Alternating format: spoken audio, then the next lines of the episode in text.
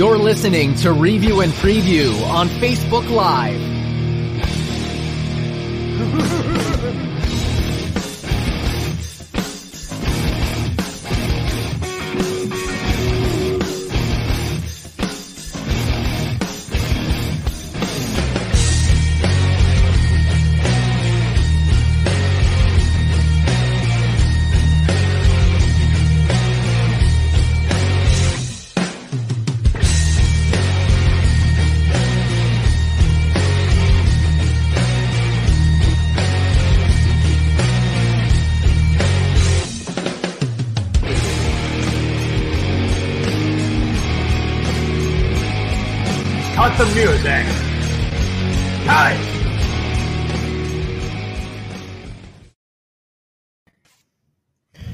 Well, hello, everybody. Good evening. Welcome to Review and Preview, folks. I'm your host, Tom Scavetta, joined alongside my partners in crime, Kyle Russo and James Montefusco. Fellas, good evening. What's up?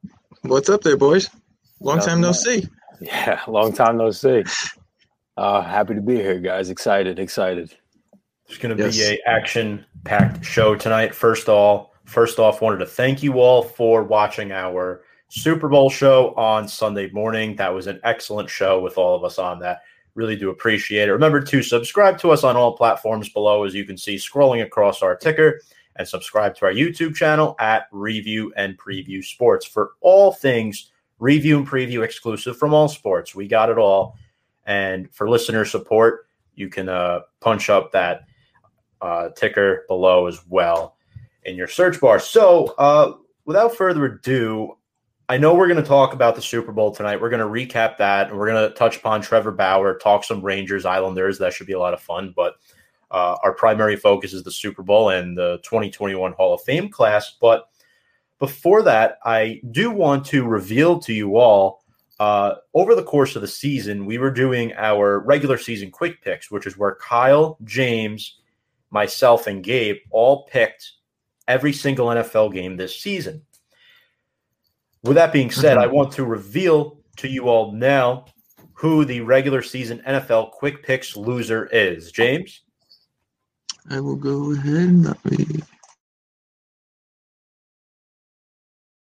What's up, everybody? It's Gabe Flayton here, and I'm your 2020 2021 NFL Quick Picks loser for review and preview. It was a rough year for me. I was bold, I was brash, and I was wrong. So, it is my duty now to serve my punishment. Enjoy, everybody. All right, so we're gonna show Gabe's punishment at 7:10 p.m. So what we're gonna do is we had Gabe, who can't be here tonight, we had him record a, a clip of himself. We are going to show that clip once every 10 minutes of the show. I have an alarm on my phone, so the first one will be at 7:10 p.m., followed by 7:20, 7:30, so on and so forth, uh, so on and so forth until 9 p.m. So that's going to go on every 10 minutes for two hours straight. You are not going to want to miss that. Again, our 2020 quick picks loser, Gabe Flayton, Clayton.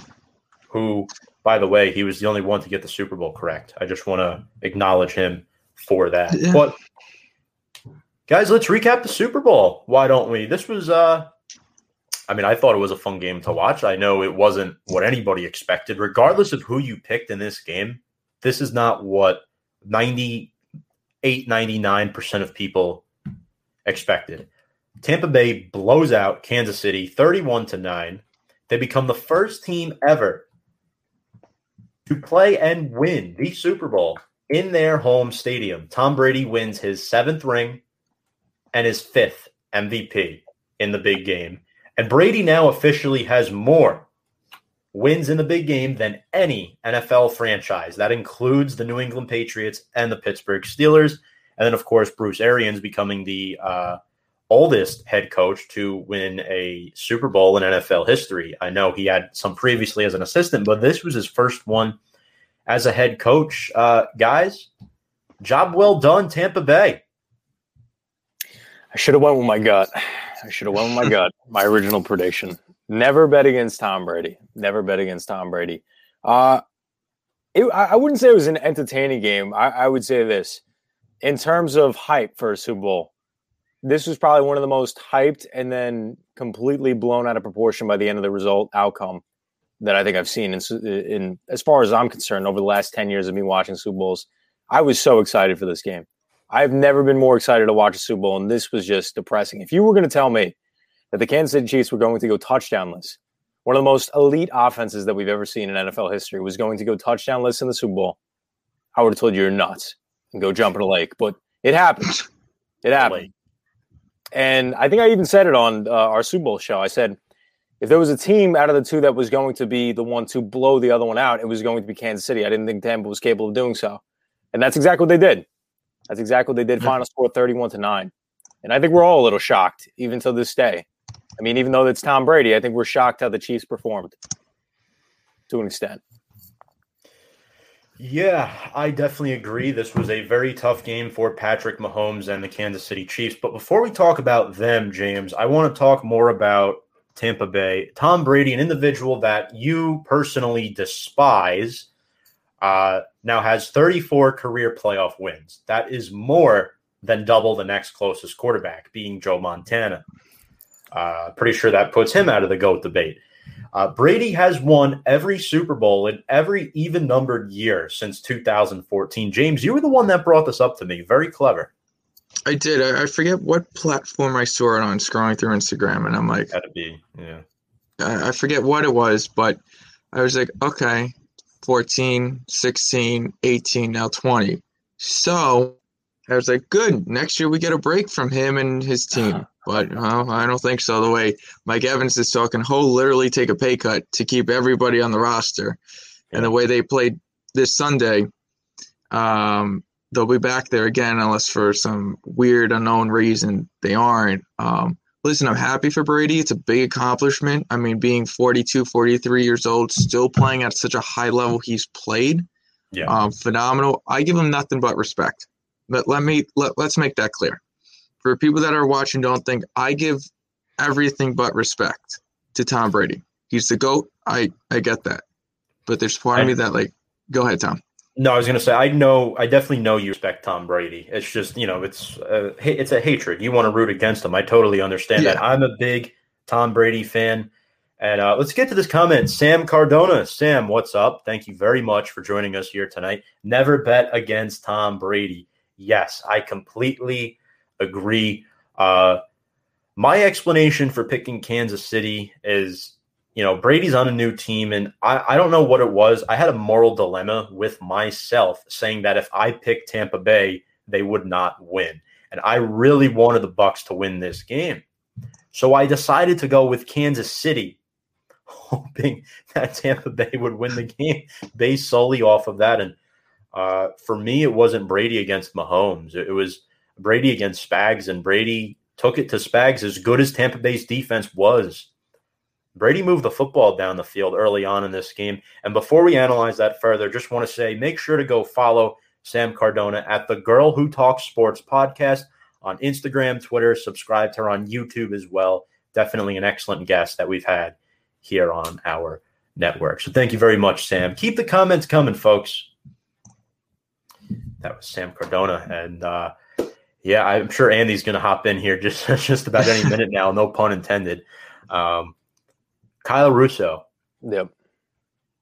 You at the beginning of the season picked the Bucs to win the Super Bowl, but then you switched to the Chiefs. Why the change of heart?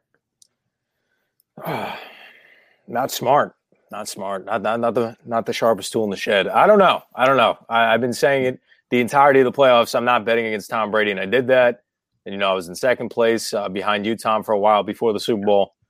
And for some reason, I had the inclination, you know what, Patrick Mahomes is is a magician with the football. And he, and even in this game, he was. I mean, we all know that throw he made where he's parallel to the ground and somehow almost a touchdown pass. But yeah, I don't know why I bet against it. All the factors were actually pointing towards Tampa to win this game. You know, yeah. we talked about the secondary for Kansas City being question mark. We talked about the offensive line being horrific. We talked about Tampa Bay having the number one run defense in football and Kansas City not having the ability to run the football, even behind that offensive line. And for some reason, I had the feeling to pick them. I don't know why. I don't know why. listen, nobody would have disagreed with you if you picked Kansas City. Nobody would have disagreed with you if you picked Tampa. But I don't think anybody was expecting this outcome. I don't think anybody could have predicted this a blowout like that. But it happened. Yeah. Uh, and I also want to say that Brady is now the first player in any of the big four sports to win championships for two different teams after turning 40. So Peyton did it, but Brady has now done it after turning 40. Peyton was still in his late 30s when he did that. And Fonz the Falco, what's up, Fonz? I told everyone, don't do it. Don't do it. But I, I do want to say this. I remember a lot of people. Um, I don't think Fonz was one of them. We're doubting the Bucs in the playoffs. I was the one person advocating for them to make a run to the NFC Championship game and the big game. Everyone was saying, no, it's not going to happen. They're not going to get past Green Bay. They're not going to get past the Saints. And James, the alarm just went off. Uh, that guess what that means? Oh, oh, oh, oh, oh, oh, oh, oh. And So- we're back. Thanks a lot, James. So that was No Gabe problem. Flayton. You will be hearing that every 10 minutes tonight on Review and Preview live because that is his punishment for being the regular season quick picks loser amongst our crew. Fonz cares about all of us. Yeah. Fonz, please trademark that quote. I, I will that phrase. I will buy a T-shirt if you put it on one, please. Yep. Uh, we miss you, Fonz. Uh, definitely good to see you in the comments section. And um, hey, congrats to your Ravens uh, winning a playoff game with Lamar as the quarterback. Lamar definitely, uh, you know, did some good things in the playoffs this year. But back to Tom Brady because that's who uh, we're individuals living in Tom Brady's world, guys. We're this is Tom Brady's world that we're living in. Um, Brady had three touchdowns in this game, most notably uh, two to Rob Gronkowski. And another play that I really liked was the big 31 yard pass to Mike Evans. I thought that was outstanding. And Gronk, guys, is now the first player in NFL history to catch a pass in five different Super Bowls. And not only that, he now has caught 14 touchdowns from Tom Brady in the playoffs. Did you know Wow. that's the most in NFL history between a quarterback and a pass catcher? So it could be a receiver, tight end, running Yep. back, whatever position it is. They broke Montana and Rice's record, which was 13. Yeah. So, Are they the best duo ever? yeah. Yeah. And I think that the, the the margin the margin would be even bigger if Gronk didn't get hurt all those years as well. You got to remember Gronk was out so much. I believe he didn't even play in one of the Super Bowls because because of his injuries. So you know you, you look at all that, you take that into account. He could probably get up to twenty. Yeah. Son of a gun. Uh another thing too, and I kind of alluded to and I told you guys, I was literally 51-49 in my decision. Uh it, it was not a confident decision at all, either way that I swayed in this in this game. But um I, I know Kyle had a very similar dilemma. I know James is just like, I don't give a crap at this point. I just want Brady to lose. Uh, Exactly. Leonard Leonard Fournette. A fun fact about him um, has scored at least one touchdown in each postseason game. He had 89 yards on the ground and a score, including the 27 yard touchdown run that he had, and then four catches for 46 yards. Not to mention Ronald Jones had 60 yards on the ground as well. So they dominated the ground game. And uh, we talked about Gronkowski, and I do agree. Brady and Gronk are the best uh, quarterback pass catcher duo ever in the playoffs, Mhm. probably of all time at this point. But the Bucs also outrushed Kansas City, and that was a big issue in the first matchup. The Bucs could not establish a run. They outrushed Kansas City, and they won time of possession. They won the trenches, and that was huge. The old school physical mentality, running the football, helped Tampa Bay win this game, guys. Pounding grounds. Yep, it did help. I was actually surprised. Leonard Fournette really revitalized his career with this Tampa Bay Buccaneers team. This was a guy that you know the Jaguars couldn't even get a fifth round pick from, so they had to release him. He had zero touchdowns rushing last year. Yeah. and he came up clutch in the Super Bowl. Let's get to Ben Cruz. Hey guys, how are you all doing? I'm happy for Brady and Gronk for winning another ring. However, I give Mahomes props for making some of his crazy throws that were incompletions that could have been touchdowns. My X factor from that game was Leonard Fournette. He was going off. Yep, Yep. that's right. Mahomes really, I mean, people are saying, oh, that was the worst game of his car- career. But to be fair, we really underestimated how much having Mike Remmers and Andrew Wylie playing the tackle positions for Eric Fisher and Mitch Schwartz would hurt Patrick Mahomes. That hurt Patrick Oh. Mahomes. Patrick Mahomes' injury hurt Patrick Mahomes. He, he's getting surgery in the offseason. And Travis Kelce dropped a couple of passes. His whole team didn't show up. It seemed like Mahomes was the only player on the offense that showed up. Yep. It was bad, guys. It, it was a bad all around performance. Andy Reid did not coach a good game at all. Nope. He was out coached by Bruce Arians. Yep. He was, was out coached by Todd Bowles. Yeah, that was that was the worst part. I know we were going back and forth. If there was a, uh, obviously Tom Brady, you know, is, is the MVP of the game. But if there was individual accolades, you you give the MVP to Tom, uh, Todd Bowles, and you give the MVP of that game to every single player on that defense. Because Yeah. as much as Brady did save them, that's what you shut down one of the best offenses of all time in the Super Bowl, touchdownless to the Kansas City Chiefs. Absolutely incredible. Salvatore Formica. Uh, what's up, Sal? Rice, Montana. That's a good one, Sal. That is a good one. I don't I don't disagree with that statement. They won, I believe, three Super Bowls together, I want to say. Four Super Bowls together. I want to say something like that. That's definitely a good one. I know Jerry Rice is the all-time touchdown leader, but in terms of postseason, I mean, again, Gronkowski. You know what? Let me let me retract my statement. It, it's Rice in Montana, and I go based on what I said. Gronk and and Brady because of the fact the what if factor. What if Gronk didn't retire at such a young age? Because you got to remember he retired at 29 years old, and he came back. He's only 31. He's still relatively young, but the injuries, the concussions with withheld and Yeah. um, you know took away meaningful games in his career. Like I said earlier, he missed a Super Bowl, in which could have further established himself. But that that is a good one. That is a good one. That is arguable. It, it, I, I still think that might hold the edge, but the thing is, you bring up a good point as well, Kyle. So you know, I'm kind of neutral in this one. Um, I, I do think Brady and Gronk have a slim edge only because of what they were able to do this year in a pandemic-struck year.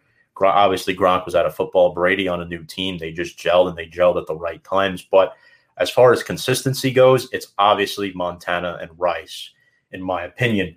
Other guys in this game, and look, the receivers really didn't have much cooking. Mike Evans had that 131 yard catch. That was it. Mhm. Godwin had two catches for nine yards. Antonio Brown had five catches for only 22 yards, but he also did have the touchdown. So Gronk was the leading receiver in this game for Tampa Bay. And it's astonishing because the Bucs still managed to score 30 plus points in all of their postseason games. That's the first time that's ever been done. First time ever in four postseason games. How incredible is that?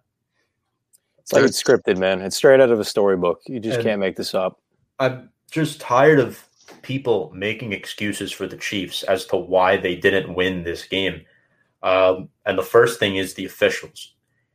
If you're it, like, and this is not directed towards any one person because I've heard it from multiple different people that the officials, you know, where they were on Tom Brady's side, this and that, and what whatnot. Uh, I don't really agree with that. I think the problem with Kansas City is they deserve to lose. Chris Jones with the unnecessary roughness, um, where that led to the goal line stand. So it's not Yep. like Tampa Bay scored any points off of that. Uh, Kelce had the drop on third and eight. That led to a pretty shitty punt by Townsend. Uh, Char- Charvarius Ward held Evans. That negated a Tyrann Mathieu interception. Obvious hold. Oh, yeah. And uh, Ben Niemann, the linebacker, number 56, he backed up the Chiefs, where now they had to punt from their own nine yard line. Yep. That was when they were down 7 3. And then the Bucs are going for a field goal on fourth and five, up 7 3. And then Hardman jumps off sides. That is a four point swing because Gronk would then score his second touchdown where he's wide open in the end zone. They shot themselves in the foot. They they had so Yeah. many opportunities to win this football game, and Tom, a uh, couple other ones as well, right? Tyreek Yeah. Hill hit right in the face with a touchdown pass. That that's that's a touchdown. Catch it, And yeah. on any given Yeah. day, on any given day for him, he didn't catch it. Same thing would I think it was Darrel Williams in the end zone. Hit him in the face mask. Didn't catch Yep. it. Kansas City, Go ahead, James. Kansas City. The, oh wait, hold on. Oh, oh, oh, oh, oh, oh, oh, oh. Thank you, Gabe. Um, Kansas City. The only one that came to Tampa prepared was Mahomes. I mean, he Yeah. had what 500 plus scramble yards behind the Backwards. pocket, Feel bad backwards. for that kid. Feel really Um, bad for that kid. I mean, he played his heart out, and Tom, like, I'm with you. The refs didn't cost the game for Kansas City. Kansas City cost the game for themselves. When you make too many dumb mistakes, it's going to hurt you. Yep. And Now, just yeah, like- go go ahead. and the fact that nobody on that coaching staff or even Mahomes said, "Can we cut out with the dumb mistakes?" At least from what I saw, Yeah. was kind of disappointing. Yeah.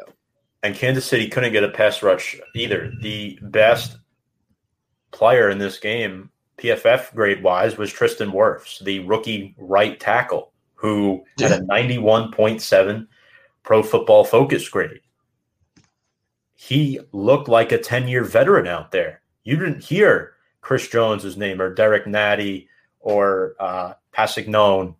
I know I'm pronouncing his name wrong, but uh, you guys get the point. The, the, there was no pass rush active for Kansas City, and this is the big dilemma for me. Was the Bucs last drive of the half where Brady gets the ball about a minute left, right? They're up 14-6, so it's an eight point game. It's a reachable game. Brady just throws it deep to Breeland. That's a smart play by Brady because you're probably going to get that call against Mike Evans, and then the Tyrann Mathieu.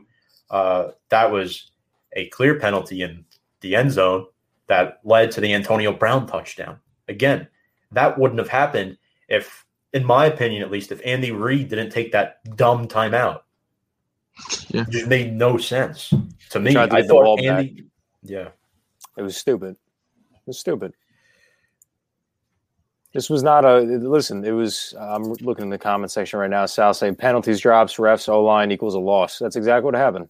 That's exactly what happened. The only James, you said it. The only player that showed up to Tampa was Patrick Mahomes, and yet he was potentially one of the biggest question marks because you, you know, now he's having Yeah. surgery two days later, three days later after the Super Bowl because of the severity of the injury, and yet you're you're you're making this guy run 500 yards behind the line of scrimmage. Yeah. That's what you're doing. Give him a clean pocket. My God. I mean, he got sandwiched between JPP And Adam Suh and Shaq yeah. Barrett. Yeah. He got Yeah. killed. And here, here's my problem too. It was just the poor coaching effort by the Chiefs all, all around. Reid, Bieniemy, Spags, because uh, Fournette had that touchdown. So obviously, yes, the Bucs clearly had the better offensive line. I think we all knew that, and this proved that running the football can still win you games against the best modern day NFL offense if you do it right. Uh, the first drive of the second half, the one drive where the Chiefs they ran the ball well. This was the only drive of the game that they ran the ball well. Uh, the first play was a 26 yard run by Edwards-Helaire, if you guys re- Mhm. remember. And then they didn't run the ball again. It, it was just like uh, play They after play. I, I understand you're down 21 to 6, but it's the beginning of the third quarter. Keep Brady off the field. No, but you gotta no, but you're only you're only shortening your clock at that point. You gotta you gotta score 15 points, and they weren't doing it all whole game. half. Yeah, but you gotta throw the ball. They, No, they I weren't getting the understand that, but they weren't running it enough, in my opinion. with that offensive line, how much success are you going to have? That's what that was the issue. You got to get rid of the ball. It- again, it just came down to the wide receivers, tight ends, not just catching passes. Patrick Mahomes threw it right in the hands. Doesn't get any. That third and eight by Travis Kelce is going to haunt him for a long time. I mean, Uh, the Mahomes tr- did have he did have a couple bad throws in this game.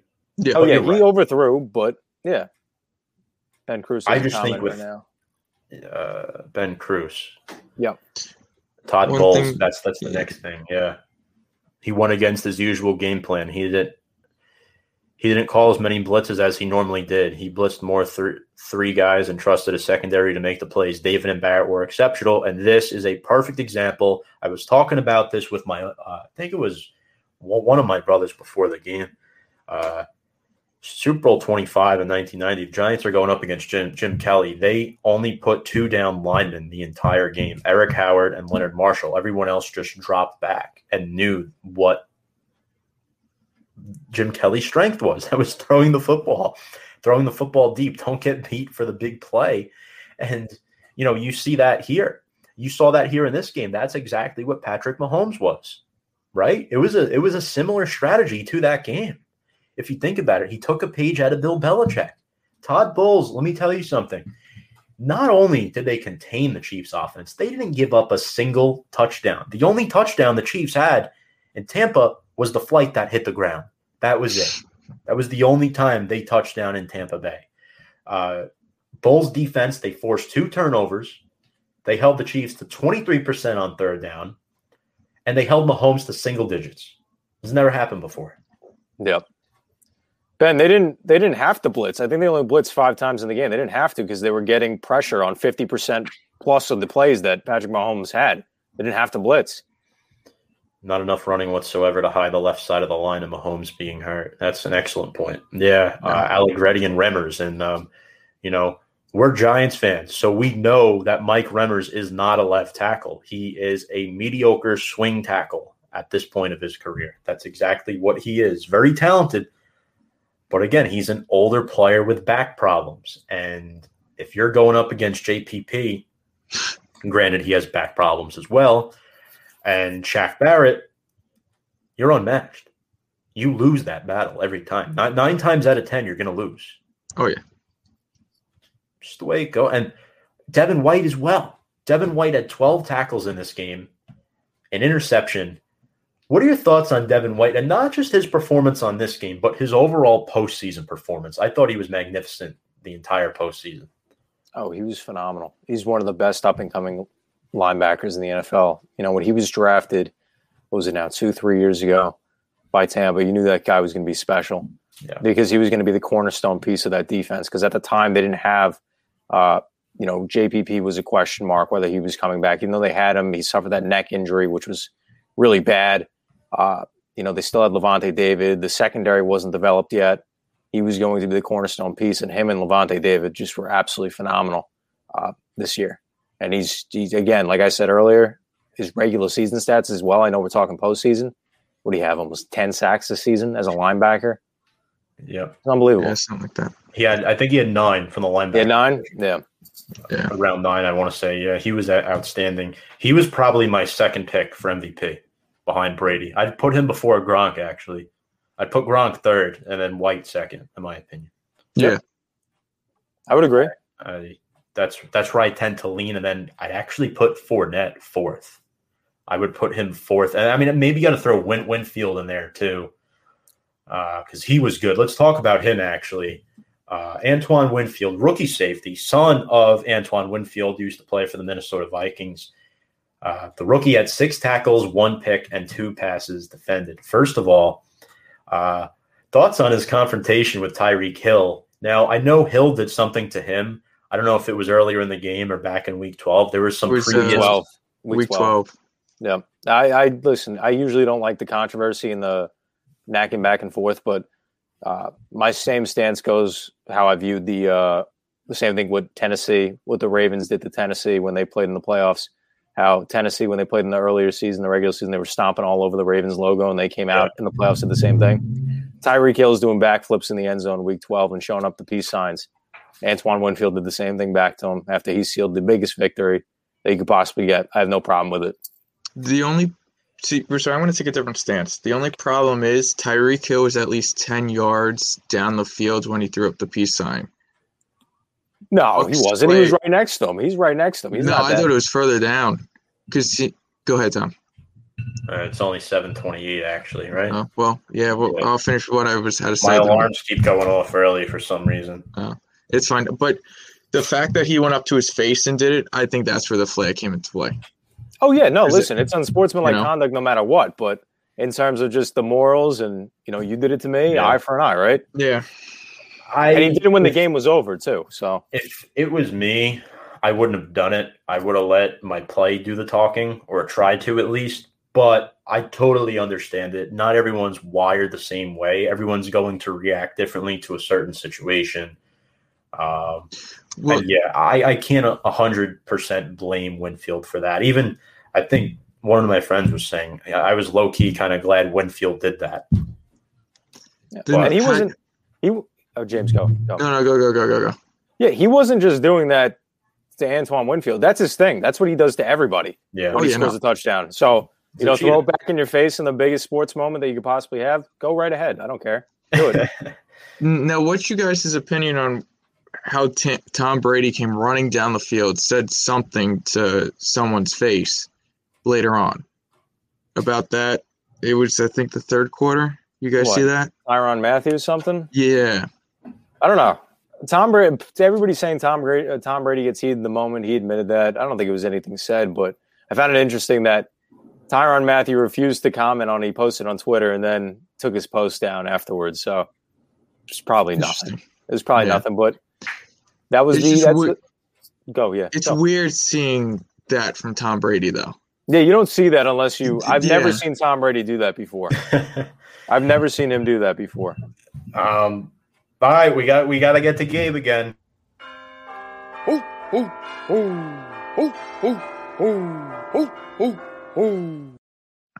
Thanks, Gabe. Uh, that's that's something else, man. All right. Can't wait to Back enjoy what that we another discussing. million times tonight. no, but yeah, I don't. Again, he took that down, so it's probably nothing. I've never Yeah. seen that out of Brady before, and especially as a 43 year old veteran, experienced 10 times in the Super Bowl. Yep. So for him to do that means that Tyrann Mathieu was doing something as well. So Yeah, it really probably got why- under Brady's skin. Yeah. I want a But- quick shout out, John Suggs. Uh, y'all remember me saying 9-11 Bucs winning by and almost had those 20 flags thrown. Laugh out loud. Um, I don't know if I do actually. If can, yeah, can you no, he more did say that. He did say. I remember him saying something about the flags. He, he did say the over under on the flags, uh, 20 or more. Oh yes, yes, Oh, yes, This, yes, yes. this was last. This was last week. Yep. Um, And mean saying Bucs nine to eleven point. I mean, John, they blew Yeah. him out by like twenty three. So and we have a comment from Daniel here. It was Honey Badger. Yes, I agree. Um, yeah. Um, so I definitely think that it was an interesting game for a lot of people. Jason Pierre Paul as well. He got his second ring. And fun fact, history told everybody to pick the Bucs in this game. I'm, you know, and I'm going to say this as an avid Brady supporter. Why Giant fans were rooting against Brady and Tampa Bay. I, I don't understand this philosophy by some Giant fans that want the opposition to knock off Tom Brady in the Super Bowl. I don't want to see that happen. And and Jason Pierre-Paul was undefeated in the postseason going into this game. He's now 8-0. He has as oh. many playoff wins as fingers, guys. That's a messed up fun Well, fact. If if you don't count the two thumbs, it's eight to seven. That's true. But, uh, just a little factoid in there. Another comment from Dan, which, uh, by the way, I just want to say, uh, Daniel, de- definitely looking forward to uh, working with you in the future as well. I know uh, we're in a little sports streamers group now, so make sure to go check Daniel out and his stuff um, on his network as well. Um, and we will definitely do some collaborations with all um, with all, all all of you guys. And I, I do agree. The biggest mistake the Chiefs made in the game was not running the ball more. Uh, I think the biggest thing for me is the first drive of that third quarter. I'm going to go back to it. They had the 26 yard run from Clyde, and Yep. again, it kind the drive just stalled. Bowles took them out of the game plan. He was daring them to run the football at them. He was running cover two the whole game. Cover two Tampa. That's exactly what the defense is. Um, Number two. but JPP, he had three tackles in this game. The Bucs defense had three sacks, one and a half by Ndamukong Suh. I think somebody said Suh would have a good game. Might have been James or Kyle. Kyle did. Uh, one from Shaq Barrett, and then the strip sack from Cam Gill. It was a half sack between Suh and Gill on that fumble. Uh, that I believe Mahomes ended up recovering. Uh, Yeah. Yes, yes. Uh, But I mean, That's it. have you? Oh, you. Okay. anyone care about this year's halftime show? I don't know why Uh, people are knocking it. I thought it was one of the better ones in recent years. Yeah, I I I, I, I agree. I don't know if it was like the best over the past like decade, but it was good considering the circumstances. You got to remember, you can't, you can't have all these people out that you usually have out. So you know, I mean, I think it's a little un- unfair to judge a little harshly, like some people are. But I mean, I thought it was pretty okay. I, I wasn't like emotionally invested into it like some people were, but uh, Kyle and James, maybe you could elaborate a little more on that. I, I thought it was great. I, I liked it a lot. The last the last Super Bowl show, and I and I forgot about this. The last Super Bowl halftime show that I really liked a lot is where the Super Bowl was held in Minnesota. I don't remember which one that was, but when they did the tribute to Prince, I like the the holograph Prince tribute. I Oh, like yeah, it at the yeah. halftime. The That was that yeah. was that was the last one that I really really enjoyed. I don't remember who was the the the, the main event, but that was the last one I enjoyed. Uh, but I thought this was a good one. He spent seven million dollars of his own money, so that was intriguing because that doesn't happen either. Usually, Yeah. these people aren't paying for that; they're not even getting paid. They're making their money after the aftermath of what it is. If you've noticed, the Weeknd has been number one on top 100 the last three days since the Super Bowl. So that that's the money they're making off the benefactor of it. But I thought it was good. He played some of his top hits. He spent a lot of money invested into it. I like the props. I loved everybody on the field. I thought that was so cool. I thought that was cool. Another thing too, I just want to chime in. I I didn't know the Weeknd was one person. Yeah, that was funny last week. that was yeah.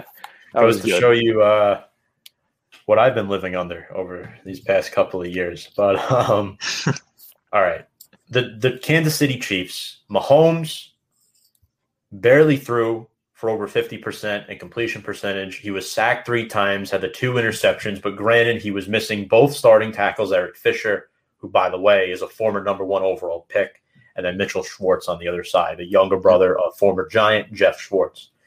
Mahomes is 6 and 0 against everyone besides Tom Brady in the postseason, but he's 0 2 against Tom Brady.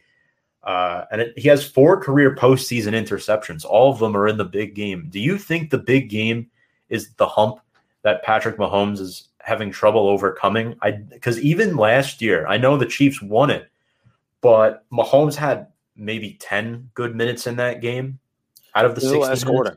The last quarter would save them. If you look at it, it's actually kind of funny. He had almost identical completion stats and yardage to last year's Super Bowl. Last year, he completed like 26 of 48. This year was basically the same exact thing. Yep. He threw for 280 yards last year. He threw for 270 this year. Had two picks last year and two touchdowns. He had two picks this year. There's almost identical stats. Again, last year is more of just, you know, like new kid on the block, first time experience, and it was a lot of first times on that team as well. They had never made it that far, a lot of them. This year again, it's it's hard to judge as much as you want to maybe critique him and individual performance. He's playing hurt. He's got no offensive line. Uh, and the coach is not coaching well. Your your tight end and receivers are not catching the ball. It was just an overall terrible performance. And then uh, Daniel from uh, Cage My IQ here. They were without Laurent Duvernay Tardif all year too. Yep. Yep. Um, and if you guys haven't already, James Kyle, make sure to go subscribe to uh, Daniel and his network at Cage My IQ on Facebook. They put out a bunch of sports content as well. Thank you very much for the comment again. Uh, I do want to say that uh, you know Kelce had 10 catches in this game for 130 yards. And I hate that everyone is saying Kelce had a good game. Kelce did not have a good game. That's 10 catches on 15 targets. Half the yards came when the Bucs were sagging off defensively, and he had a couple drops. He didn't have a good game. And the problem was Mahomes had to throw over the middle of the field because the Bucs were preventing the big play. They were taking Tyreek Hill out of the equation. They Yep. held him to 73 yards, guys. Yep. No, Tyreek Hill's uh Tyreek Hill. Travis Kelce, he had most of those catches in the fourth quarter where it was just garbage time and the Chiefs were trying to lose a little bit with Yeah. you know, some pride, put some more numbers on the board, at least a touchdown, and they couldn't do that. That's where most of those catches came from. Same from Tyreek Hill, because that's Tom, like you alluded to. That's when the defense laid off because it was already 31 to 9 at that point with eight minutes left in the fourth quarter. What are they going to do in eight minutes? It was a tough game. James, the Chiefs had 11 penalties, including um, an unsportsmanlike. It, it just it seemed like they weren't mentally prepared for Tom Brady. They weren't mentally prepared for Todd Bowles and his defense.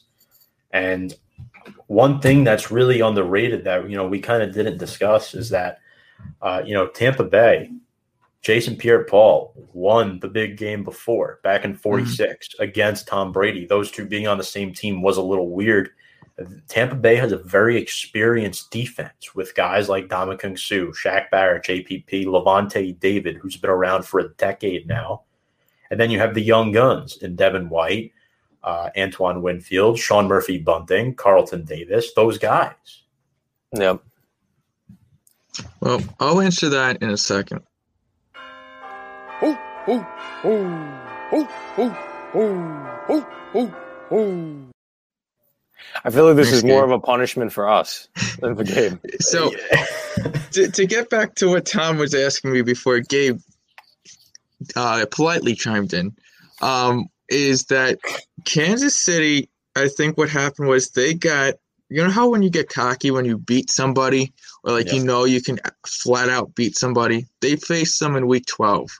And I think having Mahomes having a day in the first half of week 12 and then Hill just going off for 200 plus yards in the first half in week 12. I think that kind of put uh, maybe Kansas City like, oh, if we did that once, we should be able to do it again. High power offense, high flying offense. The Bucs clearly studied film from that. Todd Bowles made sure they studied film and went back and was like, this is what we did wrong. We got exposed big time. We're probably going to face them in the big game. And ultimately, that was true um, that we need to correct this, and they did. And also, Tom, you you said it perfectly. Was there's a lot of players on the Bucs defense that are veterans. There's a lot of players on the offense that are veterans. A lot of guys have been in that situation in the big game. Pierre Paul to be one of them. Tom Brady and Gronk on the other. So even for some of the younger guys, they were able to sit down with their respective group on the team and be like, guys, listen, I've been here once. This is how we did it this is my experience. Let's let's use that to our advantage. Where the Chiefs only won it last year, but they're probably coming back in like, oh, we can easily beat them again. Let's let's take that air from them. Here's one thing I want to mention before I forget. Tampa Bay also has one advantage offensively that people don't realize, and it's very similar to the New England style model. You don't know which player is going to burst on offense each game. You know who their guys are, but you don't know who's going to go off. For them, it depends on matchups. For the Chiefs, you know who who the two guys are that you have to stop every single game. Yep. It's Hill and Kelce, and yes, of course, Mahomes, but uh, weapons wise, skill player wise, for the Bucs, you have to worry about so many different players. It can be Evans, Godwin, Brown, Fournette, Jones, Gronk, Brate, and it, Scotty Miller even showed us he can make plays too.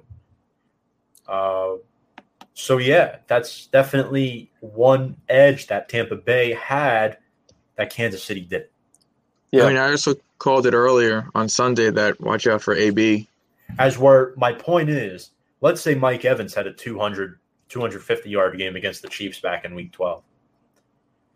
He'd have a better chance of doing that again, duplicating that in the Super Bowl than Tyreek would. Because there's so many other guys you have to account for. You can't say, oh, let's put two guys on Hill or and two guys on Cal. You, you can't you can't do that, especially if you drop eight guys back 95% of the game, which is what Todd Bowles did. Well, this uh, is where this is where I think they faulted because we're saying they don't have the weapons. They they have the weapons. They just didn't use them. Uh, John saying in the comments, in my opinion, Chiefs didn't use Watkins like they should have. I thought that was going to be an X factor. They didn't use him at all. Le'Veon Bell, you brought him over to be a pass catching running back. He didn't have a single snap in the Super Bowl. What was the purpose of bringing him on this team? That that could have easily been a threat, especially if you weren't comfortable with Clyde Edwards Helaire being the running back. You could have had Le'Veon being a dual threat running back in there as well.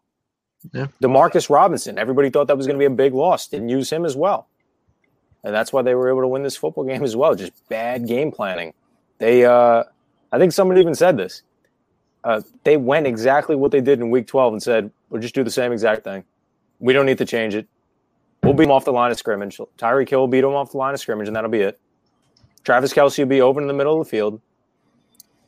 And sometimes they were. They just weren't catching passes. Yeah for the Chiefs defensively, it was a disappointment. But Frank Clark did have a good game, four tackles, one sack. Tyrann Mathieu had a big pass interference in the red zone. Bashaud Breeland had one as well that cost the Chiefs 34 yards.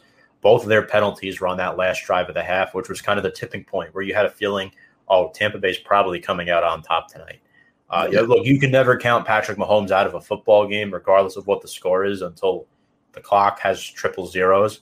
But um, it was just really tough with the way Tampa was playing defensively. You know, this Super Bowl win for the Bucs, it tells us that guys like, I mean, I hate to bring this up on Tampa Bay's night, but Eli Manning are, in my opinion, clearly a, first ballot Hall of Famer because of what they were able to do. That's why Peyton was a first ballot. Uh, in fact, the Manning brothers combined are five and one against Brady, whether it's in the big game or championship games or like playoff games. You get the point. Everyone else is two and fifteen against Tom Brady. Those two guys are able to do things that none of these other quarterbacks can do, and these are excellent quarterbacks. Some of them going up against Brady. How? I mean, it's just insane. Like beating Tom Brady is an insane feat that not many are able to accomplish. He's the first player to win a ring, not in one, two, but three different decades. Yeah, That's part of the reason why I think, and, you know, maybe talk about this quickly as well. What does this mean for the legacy of both of these quarterbacks? Because we know that Patrick Mahomes is eventually, if not already, the face of the NFL, just based on the right. skill that he has. But it, I, in my in my book at least it, it closes the book completely closes the window completely on there ever potentially being a conversation again about Patrick Mahomes being greater than Tom Brady. I think it's over. I think even if they were to meet again next year potentially, which I think is also a huge thing, even if he beats him, is he going to be able to get eight? I don't think so. Will he be able to say he beat Tom Brady? Yeah, but he's going to also be able to say that he lost as well badly. It's one thing to lose because in these Super Bowl losses that Tom Brady has had, you know, three to the Giants, what was it? And it was 17 14, was it 21? 17. So yep. three and four points, you know, little minimal margin, and then eight points to Philly, right? Was it 41 to 33? Yeah. Uh, yeah. Minimal margin. You lost by 22 points to a 43 year old quarterback. That's hard to that's hard to overcome. That's hard. To, even if you do beat him next year, potentially, if you match right. up against each other, I don't think that goes away. And to piggyback off your point, if Mahomes won on Sunday, the ring count would have been six to two. That is a lot more doable than now seven to one. Because yeah, now you have to win seven more. Yeah. To surpass them, you have to win six to tie. And with the way the NFL is going, I don't see that happening. Um, nope. Mm-hmm. We have a question from Sal. If Gronk doesn't come out of retirement, is the outcome the same? As in, like, do the Bucs still win? I, I'm, I, I'm gonna say, I'm gonna say no, because eh, Gronk was the biggest factor all night. He was running over defenders. He was you. You were able to contain Mike Evans, one reception. Chris Godwin only had two. Antonio Brown, yes, had five, but minimal yardage, with the exception of that touchdown. Yep. Gronk, they couldn't stop all night. Six, 67 yards and two touchdowns. They couldn't defend against him. They just couldn't do it. Maybe, I don't want to say different outcome, but definitely a closer margin. Definitely a closer margin because I think it would have came down to whatever quarterback had the ball last in the fourth quarter would have won the football game. Yeah, I agree with the latter of what you said. I think the Bucs yeah. probably still would have won, but it wouldn't have been as much of a blowout as it was because Brady and Gronk have had chemistry since 2010. Yeah.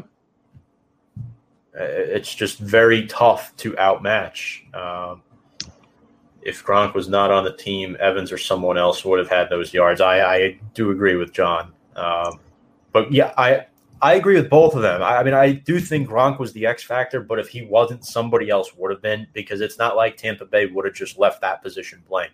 Remember, OJ Howard was hurt this year. So you had him, Brate, and Tanner Hudson. They would have wanted to upgrade and get a better tight end than um, Cameron Brate in there because Brate is approaching 30 and he hasn't really bloomed into the player some thought he would a couple yeah. years back. But the thing was, see, I, look, Tampa Bay on paper was the team to pick in this game. What was holding a lot of people back was Patrick Mahomes.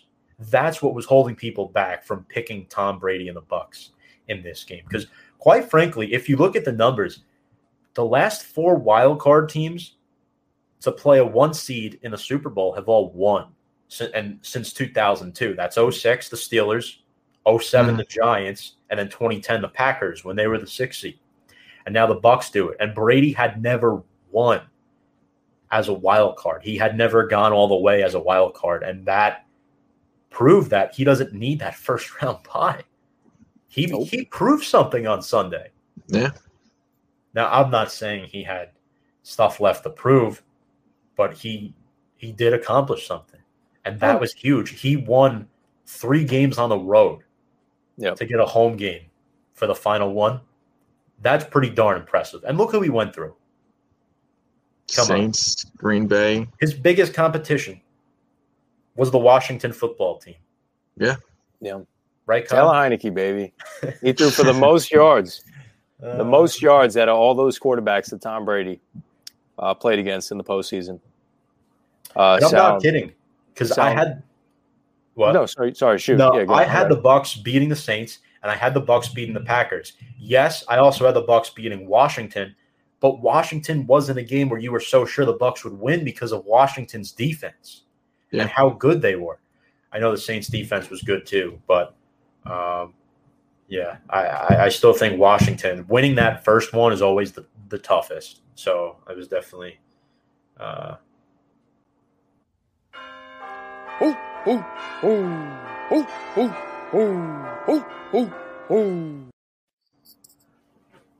James, you're killing us. Listen, man, I'm only going This by the instructions I was told. I don't know if we thought this through. I, feel like this is a punishment against us. I Yeah. think Gabe's killing us. He keeps appearing on the screen. I Yeah. think that's the problem. You know what? Next week we're gonna have, next week we're gonna have to talk to him about that. I'm gonna, I'm gonna have to buy. I'm gonna have to buy shoes for him now. Yeah, yeah, He bought shoes for me last week. So, very nice. uh, John Suggs, 99.9 Radio Sports this morning. One commentator said he would trade Mahomes for Watson and Watt the next day after the uh, Super Bowl. I'm sorry, no way I would trade Mahomes. why? Why would What? what? yeah, how- what- huh? That's ridiculous. That is the that that is beyond ridiculous. First off, JJ Watt is first he's going to be a Hall of Famer, there's no doubt. But Yeah. this isn't JJ Watt of 2012, 2013. This is JJ Watt aging uh, massive injuries in the past. That's number 1. Watson as much as I advocate for Watson, you already got the number 1 quarterback in football. Yeah. What are you trading for Watson for? That, You're downgrading at that point. you're, you're you're downgrading your team, and again, you don't need defensive help on the line because that's what JJ would bring to the table. You need secondary help. That was the reason why they lost this game on the defensive side, not because they couldn't get to Tom Brady, because they got to Tom Brady a couple times. They need help in the secondary. Ninety nine. I think you need both. I th- I think you need both, hon- hon- honestly, because yes, you have Chris Jones long term, You have Frank Clark too long term. right? But I don't know. I'm pretty sure Nnadi is has one year left on his rookie deal. The trade for JJ. Passignon, that, that's just. I think what the Chiefs should do. I mean, again, I was saying this. That they probably need to draft. They probably need to draft either a corner or a defensive lineman, an, an interior defensive lineman, and edge rusher, just so that they have some depth behind those guys. Because Yep. right now, I don't necessarily think they have that depth. I think they need a little bit more depth defensively. Not saying that their line is bad. It definitely is not. It's a line that could win you a championship, but you want a little more assurance in case a guy goes down. Sam Cardona. Mahomes didn't have a bad game at all. He wasn't given the time in the pocket. I think we have a different game if Patrick had the time to actually connect with his receivers. Yes, because Yeah. none of none of us predicted a Bucs blowout. Everybody thought Mahomes would have more time. Um, if Mahomes had hit both of his tackles, uh, you know, I mean, I still looking back at it now, I still think Tampa Bay wins this football game. I really do. Um, Yeah. Sam, you're, you're absolutely not wrong with that with that comment. But again, it wasn't even that Mahomes, even though he was able to scramble, make some unbelievable passes, this game would have been way closer if his receivers had catch the ball for him. They, they didn't catch the ball all Yeah. game for him. They were dropping passes. That's that was true. the that was the big fact on offense. No, for sure. I like that comment by Sam. And Yeah. then teams to win the coin toss have lost seven straight Super Bowls. Hmm. That's crazy. That is a but fun fact. That is what's a even- fun fact. what's even more crazy is this. Get get your uh, pen and paper out, folks. The winner of the previous five Super Bowls each had a bye week, one week after the previous winner, dating back to 2016.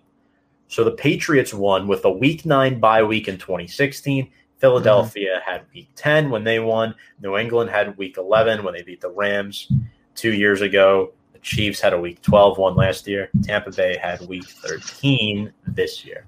Hmm. Hello. I, another fun fact, real quick, because I don't know how much longer we're going to be on the Super Bowl discussion. Every single person that scored a point for Tampa was not on the team before the season. Every single player. Ryan Succop too with the uh, extra points in the field goal. Leonard Yep. Fournette wasn't there. Antonio Brown wasn't there. Gronk obviously and Tom Brady as well. I like that a lot. Yeah, You know what's crazy? yeah, Sean McCoy was on this team. Yeah. Sean man. McCoy is a back-to-back Super Bowl champ with the Chiefs last year, and now the Bucs this year. He's kind of just like he's that guy in a group project who doesn't do anything. And still gets the That's the credit anyway. I think he Zero retired. snaps. Zero snaps. No, he didn't retire. Oh, he didn't? Oh. Yeah, he might go for another one, man. Why not? What else, Right? man? I got to tell you, uh, some strange world we live in. Uh, Yeah. Mr. Irrelevant, Ryan Succop. like that comment. Yeah. Yep. Agreed. Was he actually? I Was think he the so. Last pick of the, I believe. It was a long time right. ago. Yeah, he was drafted by the Chiefs a long time ago. That was also a little revenge tour for him as well. How many Pats players? I think three for sure. Well, Brady and Gronk, obviously. And true. Antonio Antonio Brown is the third right there. Yep. Yeah. Um, think on that's it. offense, at least. I don't Uh, think on anything on the defensive side of the ball. No, I don't think so. I don't think so. And damn, Yep, respect. we get the confirmation. Um, okay, so, and again, the last question here is um, Will either or both of these two quarterbacks return to the big game next year uh, based off the team's performance? Uh, my take on this is I have to let's wait and see after free agency. After the draft, because we know the Rams just went out and got Matthew Stafford and they're going to be an improved football team.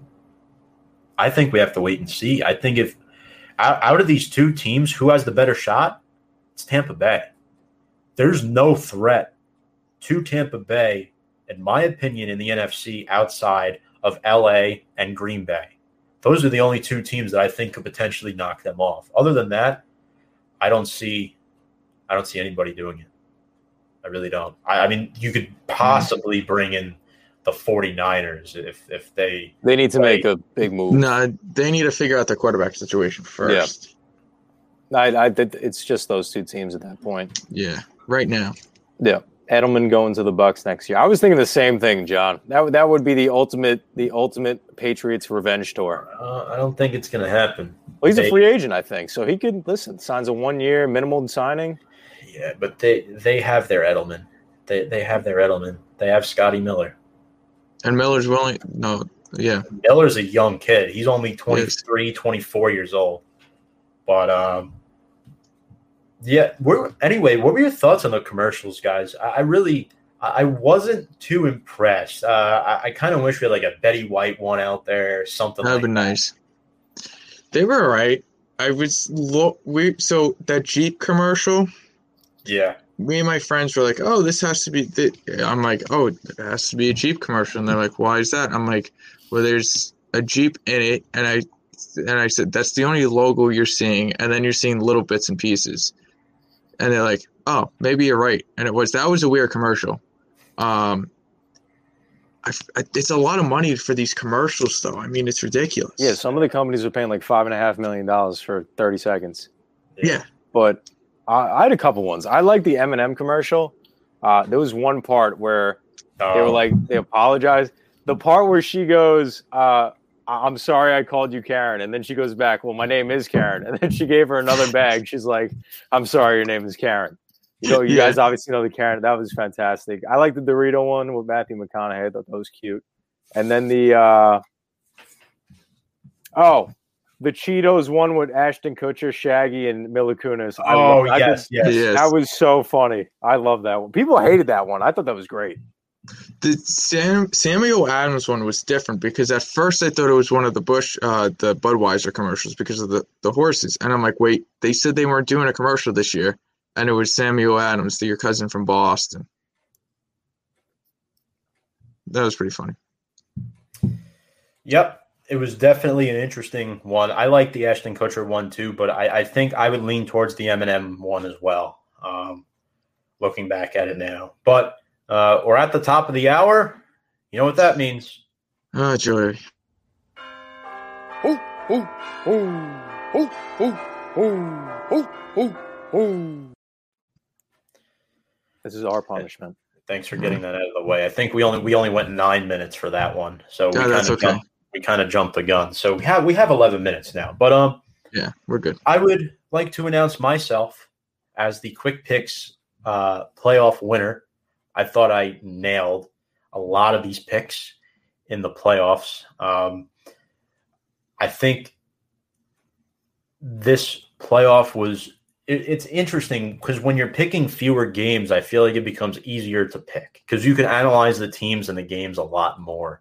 As we're, you know, for example, Super Wild Card Weekend, we're picking six games. Uh, week 17, we're picking 16 games. So, uh, James, I don't know if you have the uh, the the graphic and Yep, um, I'm going to share that right now. StreamYard changed the sharing application, so I'm just yes, bear with me for a second. we have to see who the loser was too. Yeah, I, I wonder who that loser is. I think it's Russo for whatever odd reason. Five other people jumped the gun to me. Wait, where is it? I have it up. I don't know, James. Got to find it, man. Come on, James. Oh, Um, it- okay, here we go. All right. All right. So I finished in first, but Gabe finished in second. Gabe jumped from third to second. So Kyle finished in third by one point, and then Hank came the closest to the total amount of points that would be scored in the Super Bowl. So that's why I see the 0 and 1 for him and the 10 points. Because what we did, folks, we, we picked the game straight and then we also projected the total amount of points that would be scored. So that's Mhm. why I see a real discrepancy between Hank and James because James picked the game wrong and also came furthest away from the total amount of points scored. I think you had 68. So James got negative 10 points, went from 14 to 4. Yeah, So that hurt. That hurt. it hurt. I mean, yep, there I am, the loser. I mean, if maybe Mahomes' Cut off wide receivers would have. Yeah, well, that, that's okay. Maybe if Mahomes, I want to cover Russo's wonderful face that everybody gets appreciate to that, look at. You know, Yeah. um, if if I was at the bottom, I would keep it up. But um, if they would, if Mahomes' wide receivers would have caught a pass or two in the end zone, Yeah. you know, it would have been a little different. But eh, it is what it is. So And John, John, yeah. John itching in the comment section right now. Uh, Viking. Jo- I don't know why everybody hates Kirk Cousins, man. Look at John. Look at Kirk Cousins' stats right now this season, and, and tell me that Watson not would have done better, but that Kirk Cousins did a bad enough job for the comment to be made. yeah. Kirk Cousins, 35 touchdowns, 13 interceptions, 105 QBR, 4,200 passing yards, and 67 and a half completion percentage. That's pretty damn good. The problem, if you want to knock the contract and the guaranteed money, for sure, 100% agreed with you. But the reason why the Vikings were very bad this season, their O line stinks, and their defense got significantly younger than it was in the past because they had to let a lot of guys go because of how much money they were paying Kirk Cousins. And trading for Deshaun Watson doesn't help that case either because Deshaun Watson's making, I think, five more million dollars Yeah. annually per Yeah. year more than Kirk Cousins is. That does not help the case. Well, I'm going to make a bold take right now, and I know I'm like seven months early, early on this, but barring anything crazy, the Vikings will be back in the playoffs next year, in my Yeah. opinion, especially if they Yeah. redo the seven team, which I believe that's part of the new CBA. So they will do seven teams in each conference. Um, and yes, Gary Kubiak's son will be taking over as offensive coordinator, Klint Kubiak. Uh, Yeah. So it'll be a similar type of system. Uh, the Vikings have a very old school offense where they like to run the football, feed Dalvin Cook, feed the chef, as Gabe Flayton would say. Uh, Gabe is a Vikings fan. And then the play action pass. Kirk Cousins is excellent off the play action. That's how he thrives. Um, it'll be interesting to see. But we want to talk about some 2020 NFL awards. Uh, I, I, think we want to start off with uh, the 2021 Hall of Fame class. Uh, it was a very interesting reveal. I was happy with a lot of the selections, and I, I think when, when you think of this class, guys, the first name that comes to mind is Peyton Manning.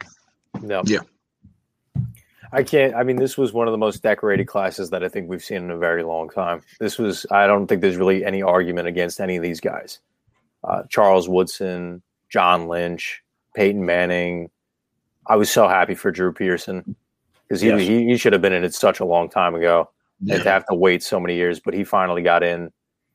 I know there's other names I'm missing as well, but those were those are the names Calvin that I remember. Johnson. Calvin John, that's Megatron. How do you forget that? Unbelievable player. Had a career again. Not I don't want to say wasted, but Detroit just he if he if he decides to play, I respect him in the fact that he only wanted to play for Detroit, and that's why I think he retired ultimately. But if he came onto another team, man, that would have been a huge factor for a team. So let's hone in a little bit on Peyton Manning. He was a two time Super Bowl champion, the MVP of Super Bowl 41, and he was a five time NFL MVP, two time Offensive Player of the Year, 14 time Pro Bowler. These are just some of his accolades. Uh, seven time first team All Pro. He holds the record for most passing touchdowns in a season. He actually broke the record twice. He had the one year where he had, uh, I believe, 48 or 49. And then he had the 55 one with the Broncos. He also had the most passing yards in a season. And he holds, well, he's tied for the record with seven touchdown passes in a single game. Um, if we're talking about just flat out knowing a playbook and intellectuals, Peyton Manning's probably the best there ever was. We're just talking about those two factors right there, I don't think there was a quarterback out there that's smarter than Peyton Manning. You can make the argument Tom Brady, Joe Montana, but Peyton Manning is absolutely insane. He deserved to be a first ballot Hall of Famer. He played in the league for 17 years. And Yep. coming back after his brutal neck injury, that was a huge inspiration. And he was well locked into the Hall of Fame before that. But it's a shame. Peyton Manning, he was not a good postseason quarterback. That was his one Yeah. knock throughout his career. Yeah, no, he wasn't good in the postseason. He wasn't good in the Super Bowl. I know the most memorable one for me because even in the last Super Bowl that they played against Carolina, he really wasn't that much of a factor. It was more of a defensive led team, and Peyton Manning was just the quarterback at the time. You knew he was retiring, but when they played Seattle, that was just that was that was awful. And then Yeah. back in the day when they played the Bears, you know that was obviously good. And I think they played the Saints too. That's when they lost to the Saints as well. That was not a good Super Bowl either. But he was definitely a great quarterback, like you said, Tom. That's the only knock against him in his career. He's just not good in the postseason. Yeah, Peyton Manning could read a defense with one with a half an eye open and still make a phenomenal throw. Omaha. Omaha. Oh my Yeah. God, we said it. Remember in the Super Bowl, in that one Super Bowl, I think like way, I like I got a Facebook uh, memory two, two, two, three days ago. Like it said, how many times do you think Omaha will be said in the in the in the Super Bowl? And I'm like, oh yeah, that's right. And because I I think one game it was called, he said it like 47 times or whatever. Yeah. Um, so he's obviously he's been missed. I missed seeing him play, um, but I'm glad he's in the Hall of Fame. He downright deserves it um, for what she's done. Absolutely. I think Charles Woodson's another guy, too, I want to get into next. The man who had 13 career defensive touchdowns. That's insane. Um, scored more touchdowns than some offensive players did in the league. Um, started and ended his career with the Raiders, spent the middle of his career with Green Bay for about seven, eight years. Uh, he was a Super Bowl champion, nine time Pro Bowler. Uh, and by the way, his Super Bowl was with the Packers. He's a former NFL Defensive Player of the, of the Year, 65 career interceptions, and over 1,100 tackles. Um, I think Unbelievable. Charles Woodson is one of the best defensive backs of all time. Yeah. Oh yeah, he's you know he's in the conversation when you're talking about Deion as well. Deion Sanders in terms of defensive backs. I know Deion was more of a, a safety DB and Charles Woodson was Yeah. more of a corner, but unbelievable cornerback. Hank, what's up, Hank? Uh, Peyton and Woodson were no brainers, as was Megatron. I also think the selection of Faneca was solid too. But of course, Pearson and John Lynch were definitely overdue. Agreed. Yeah. Yep. Yeah. I I like that a lot. Um, anything else on Charles Woodson, guys? Nope. No. Great player. Another, you know, not arguing with this selection this year. So. No, not at all. The next guy is John Lynch. John Lynch won a Super Bowl with the Bucs. Uh, oddly enough, he was part of that last Bucs team to win it. But he finished his career with the Denver Broncos. He was a nine-time Pro Bowler, and he made the Pro Bowl in all four of his seasons with Denver. So he spent majority of his career with Tampa, but finished in Denver his last four years. Made the Pro Bowl all of his, you know, usually tend to drop off, but not John Lynch. He was a two-time first-team All-Pro, had over a thousand career tackles and 26 interceptions, guys. Phenomenal. I mean, it, doesn't he own a team now too? Or is No. he? No, he doesn't own a team. He's Yeah. the executive uh, He's GM, GM, yeah. for, for Niners. Niners, That's uh, what I meant. Yeah. Hey guys, Yeah, I was kind of holding off for another minute, but all right. Hold on.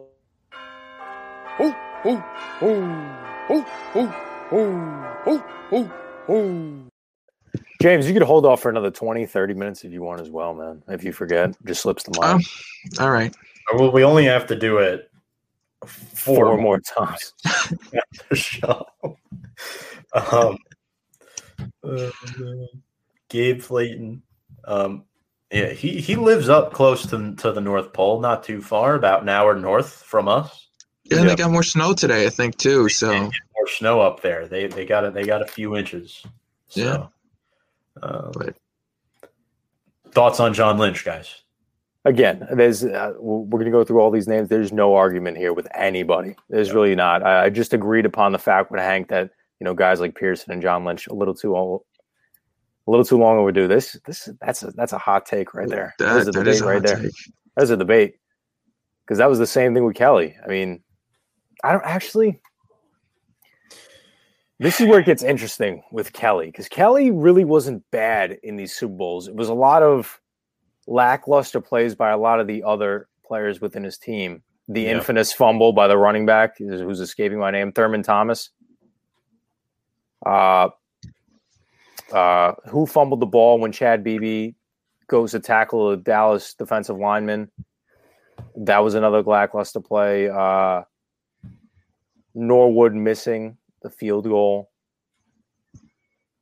This was I I don't, it really wasn't him. a lot of these were out of they were out of his out of his control. Yeah, Yeah. Um, although I mean, everyone's going to argue, well, if Kelly made more plays, they wouldn't have been in that situation. I mean, I I understand that, but he he I get that. he gave he gave them a chance to win. So um, yeah, I mean, I think Lynch is well deserved. Uh, I would probably go with Peyton in that art in that argument because I'd of the ring factor. Um, yeah. Thanks for that comment, Sal. Next up is Calvin Johnson. And crazy, he's been retired for five years already, and he's only 35 years old. He's a he was a six-time Pro Bowler, six-time Pro Bowler, three-time first-team All-Pro. Uh, holds the record for most receiving yards in a season, 1,964 in 2012, where he had 122 catches, and he holds the record for most consecutive games with 100 yards receiving. Actually, I think it's tied now with Adam Thielen. Eight games. Megatron was the guy in the late 2000s, early 2010s. There was no Yep. stopping that man. He was humongous. You drafted him in Madden all the time when you did a uh, fantasy draft. Uh, he was probably the best wide receiver of this past decade that we just came out of, in my opinion. He was just so good. You know, he was riddled with injuries a little bit, but you know, he really was something special, guys. It, he gave Matthew Stafford, uh, you know, a lot of good plays, a lot of good connections from them. They did make the playoffs once, I think, during their tenure there as, as Yeah, a they unit. Played, they played Green Bay. That was the infamous play where Ndamukong Suh like stepped on Aaron Rodgers' helmet or something like that. Yes. I remember that. So I remember that playoff game. But yeah, that was again. It was just another wasted. I don't want to say wasted career. I hate saying that, but such a good player, just never really in a good team situation. It's it, he also, in my opinion, not that it's he. I mean, his all his injuries, but it stinks he kind of retired too early because Yeah, you're he saying retired he's really early. So realistically, imagine if he didn't retire and he plays say another three to five years. Those Yeah. stats would be out the book. You know, especially with the young quarterbacks that we see in the league now. Um, but hey, good for him. Happy for him. So Yeah, no, I definitely agree. I think he was an excellent player, only playing eight seasons. Next up is Alan Faneca, a longtime Pittsburgh Steeler, played from 1998 to 2010. Uh, ended his career with the Jets and the Cardinals. Uh, had two years with the Jets, his last season with the Cardinals, a Super Bowl 40 champion, six time first team All Pro, nine time Pro Bowler for nine straight seasons, had 201 career starts. This guy was good. He was an anchor. He was one of the best left guards ever. And he was mean. He he was a mean player. I mean, he really wasn't mean, but uh, that Jets offense, when Favre was there, he was a good player to line up next to a young center, and Nick Mangold. Mangold's career kind of took off because of Alan Faneca playing next to him for those couple of years. So I think this was well deserved. I know he wasn't a first ballot guy, but I'm glad he's in. Yeah, no, absolutely. He was a yeah, he was a big part of the reason why the bus Jerome Bettis was able to have a lot of success as well. And played played with Big Ben for a few years. So he was good. Next up is Drew Pearson. Had a 33 year wait, a senior member of the Hall of Fame. He was the only member of the NFL's 1970s All Decade team not to be inducted.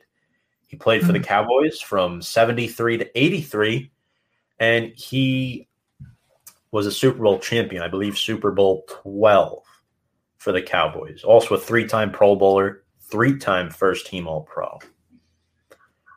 The original 88. The original 88 before Yes. Michael Irvin. he helped Staubach a lot. Roger Staubach. He was part of the reason why he became what he did. Yep. No doubt. No doubt. A little bit before all of our time here, but um, yeah, this Pearson guy definitely deserved to be in. He's definitely an excellent player. I watched a couple clips on him before the show. He definitely deserves to be in the hall. Tom Flores was the head coach of the Oakland slash LA Raiders from 1979 to 1987. He was the head coach of the Seahawks from 92 to 94. He's a four time Super Bowl champion. He won Super Bowl four as a player. That was with the Chiefs against the Minnesota Vikings. Mhm. Uh, Super Bowl 11 as an assistant coach. Super Bowl 15 and 18 as a head coach for the Raiders. Hmm. Definitely deserves to be in. I believe he's 83 now. So, you know, he's an old guy and, you know, he helped the Raiders franchise become what they were. He put them on the map. You know, Yeah. Ken, Yep. Ken Stabler, man, that, that was a good that was a good combo right there. Yeah, no, he had a uh, over 500 win percentage, so that was great. Postseason, he was phenomenal. Over 725 percentage. Um, so that's fantastic. Deserved to be in. Hundred percent. And then the last one is Bill Nunn, six-time Super Bowl champ as a scout for the Pittsburgh Steelers. He was a scout from 1968 to 2014. Oh, Wow. wow. That's crazy. He saw the progression of the game then. He saw how it changed, which which is actually pretty cool to think about it, at least from my end. It's like you saw what it was and then saw in 2014 how it completely did almost a 180 360 to what it is today, which Yeah. is phenomenal. Getting to watch Mean Joe Greene and Lynn Swann and Terry Bradshaw Yeah. when they dominated all the way up to Big Ben. Yep. Um, all right. So, um, what are we up to now? NFL awards. NFL awards. Yep. So Aaron Rodgers wins MVP, then announces that he's engaged. Whoa. Um, and Yeah, I mean, I think we all saw this coming. He, I mean, he pretty much won it. He was pretty much the reason why Mahomes lost it this year. Yeah. Uh, Rodgers had the best year by far out of all the quarterbacks in the league. And I think when you talk about the most valuable player, Rodgers defines that because without him, Green Bay is clearly not a playoff football team. Yeah, no, they're not. Oh, they're absolutely not. The, the the ability to use the resources around them because again, the storyline was Green Bay disrespects Aaron Rodgers for the entirety of the season because they didn't draft anything necessarily to help him this year, and yet he Yeah. still put up the numbers he did. He he Yeah. learned to get faith in his other guys around him. Well, he was forced to have faith in his Well, other yeah, guys. but I think that but that's going to help him because then I mean you need you need to have faith in the other guys besides Adams. Yeah. Yeah. You know. We saw that Robert Tonyan ten touchdowns. 37 years old, 48 touchdowns, five picks. That's what's incredible. A 71% completion percentage Phenomenal. at 37 years old. And to some of these modern day quarterbacks, that's not that old anymore. If you think about it, when quarterbacks you- are playing into their 40s now. Now, when you got Tom Brady and Drew Brees, who's yeah, maybe maybe no longer, but Another five years. Yeah. We'll I see. see.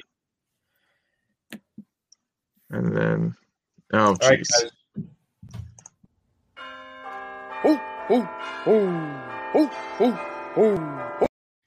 Well, Gabe, that was a short one. Jeez, I guess he's getting tired of doing it too. Man, all righty. So I think we're yeah.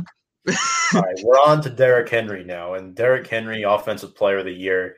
I think that was a given. We all knew he was going to get that. A beast, leading that third-ranked Tennessee offense into the playoffs. Unfortunately, they couldn't get past the wild card round. But Henry, he's been the best back in the league for the past two years. He really is a hog in there, and you can't tackle that man. He's something special. he was something special up until the uh, the Ravens playoff game. He was unbelievable, well deserved as well. yeah. I like that. Um, Being Then we honest, got- Yeah, yeah, and you know what? Before we move on from another thing about Derrick Henry too that we should bring up: the 17 touchdowns, 2,000 rushing yards, 17 Yeah. touchdowns. We almost bypassed those stats. Like that's insane. That's unheard of for a modern day running back. Uh, what do they call him? Tractor Keto, something like that. He's basically a tractor. That's what he is. He's I haven't a heard that one trailer. before. I'm trying to Yeah. think. Six I don't know. three, 250 pounds, coming at you, boom! You ain't tackling Derrick Henry so easily. You, you're getting thrown and getting memed for the week. That's true. You're becoming the latest meme. I mean, he Yeah. he he. I mean, when he eventually retires and stuff, he's going to be known for just running over people and stiff arming people. Like, so Dude, the stiff arms are insane. Josh Norman and Earl Thomas will tell you for sure. So next we have defensive player of the year is Aaron Donald, and this might uh, might spark some controversy here. He had 13 and a half sacks, 28 quarterback hits, four forced fumbles in 16 games started, and a lot of people were unhappy about this. Wanted TJ Watt to win defensive player of the year, who TJ Watt had 15 sacks, two forced fumbles, 23 tackles for loss, and 44, 41 quarterback hits. Yeah. Commence. I mean, again, if it was any other player, I'd say, of course. And I was on the board with TJ Watt. I think I actually in the beginning of the season predicted that TJ Watt was going to be my defensive player of the year. But it's Aaron Donald, guys. You know, this is generational talent right now. Again, even though the, the the margin between the differentiation and stats that TJ put up and he put up are minimal. And I know that people say that this award is decided before the postseason, but I think that a big factor in that considering was you go back and watch that Green Bay game in the playoffs against the Rams. Aaron Donald didn't play more than 50% of the snaps. He plays that, it's a whole different ball game. That's how perennial type of talent that he is and the impact type of player that he is, where you saw that one piece on defense. Even though Green Bay, Aaron Rodgers, the MVP, even though they're playing at Lambeau Field, even though Jared Goff, and we saw the outcome of that, they were missing that piece. They couldn't get to the quarterback all game long. Not one time. I mean, I love Donald. I I think Watt got robbed here, guys. I think they should have Yeah. gave it to Watt. I think that would have been my pick personally. Um, Donald would have been second for me. Donald's already won it the two previous years, I believe. So Yeah, this is his third. yeah, I Yeah. just yeah. Uh, Why check off all the boxes? both players deserved it for sure. There, there's no debating that at least. So Yep. moving on to Justin Herbert winning Offensive Rookie of the Year, and this one hurt. This one hurt because a lot of people wanted Joe Burrow, and John Suggs has a comment. Justin Herbert, Offensive Rookie of the Year, 41 votes out of 50, crushed a few rookie records and didn't start until Week Three. Know who came in second with nine votes? Justin Jefferson.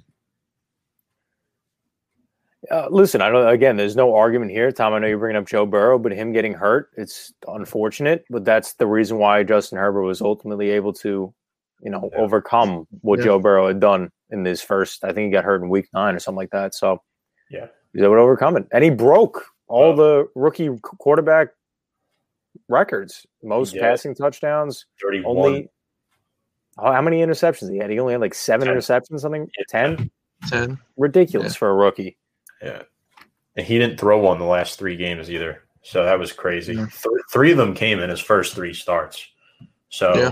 and he got this Chargers team six wins. He was six and nine this year as a starter, completed over 66% of his passes, threw for over 4,300 yards.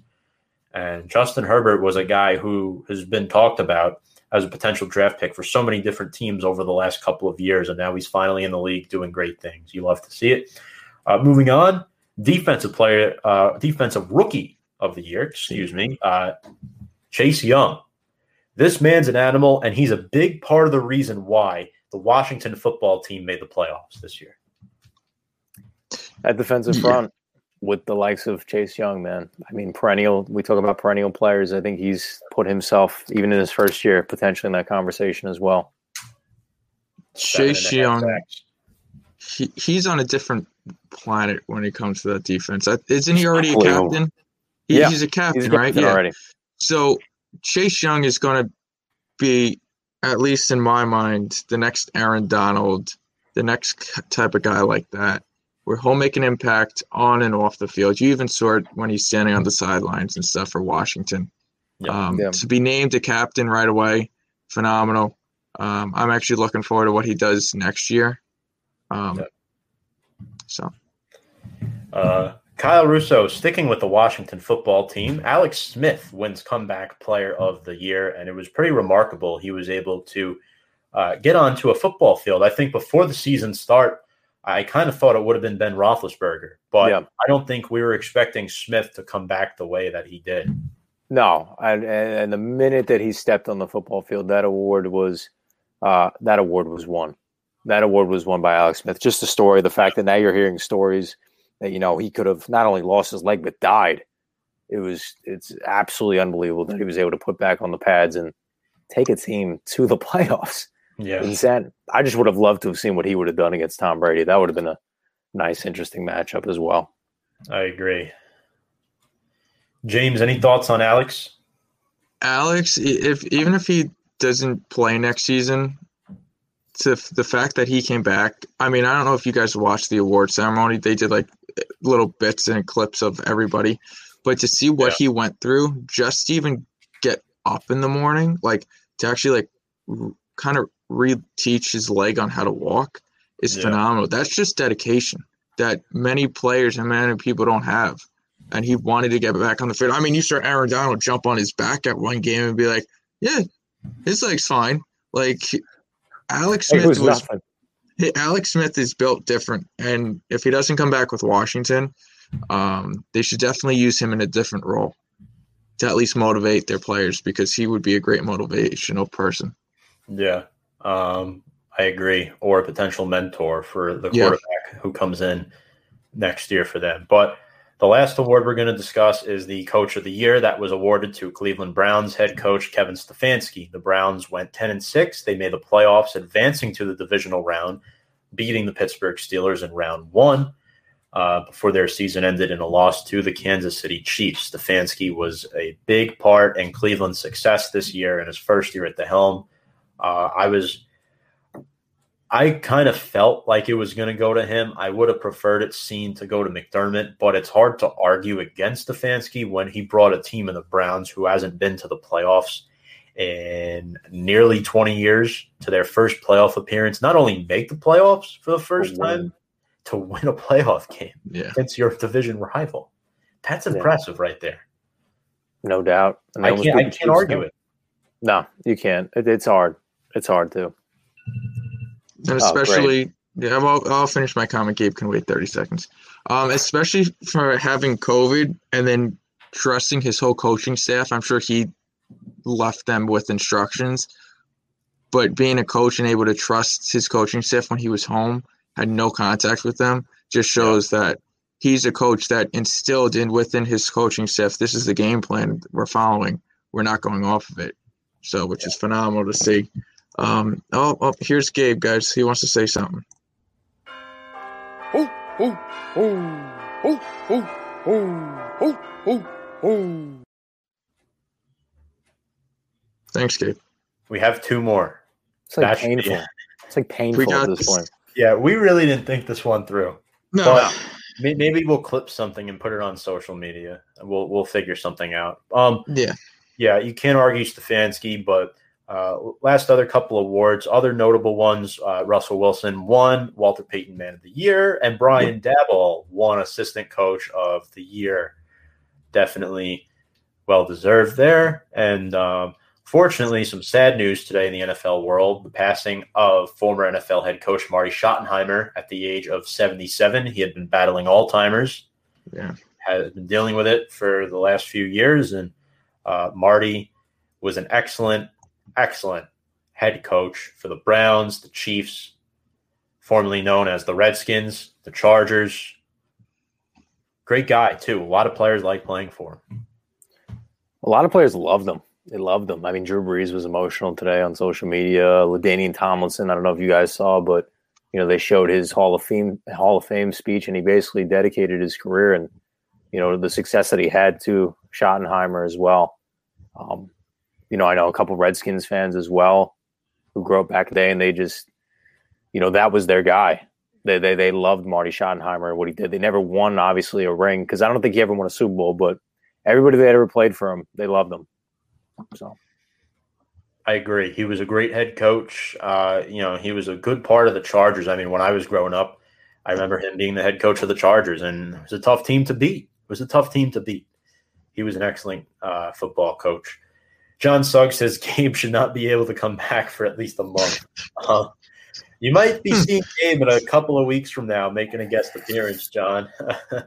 hopefully, uh, yeah, hopefully there's no more ho ho ho's going on then. But other news: the Colts hire former Jets center Kevin Mawae to be their assistant offensive offensive line coach. So that's a good hiring for the Colts. Yeah.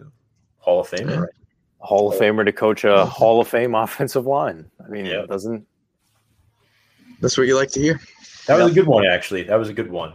Um, all right, so that's going to wrap up NFL. We're actually going to transition into some baseball stuff. I know Met fans are not too happy with Trevor Bauer signing with the Los Angeles Dodgers for, on a three-year, $102 million deal. Kyle, can you break down the analytics of this deal for Trevor Bauer? in the first two years, Trevor Bauer has instantly become the highest paid player in baseball by a large margin. The highest paid right now, annual average is Mike Trout with 36. He's making 40 in the first year, Trevor Bauer, 45 in the second. And then last year's 18, I want to say. The best part about this contract is that, and I cannot believe the control in which the Dodgers gave him, he has opt outs after every single year, guys. So he can make more and more and more money. He will stay obviously for two years because nobody's going to give him that kind of money. But after the third, after the second year, he could opt out and sign a massive long term contract because I believe he's only 29, 30 years old this year.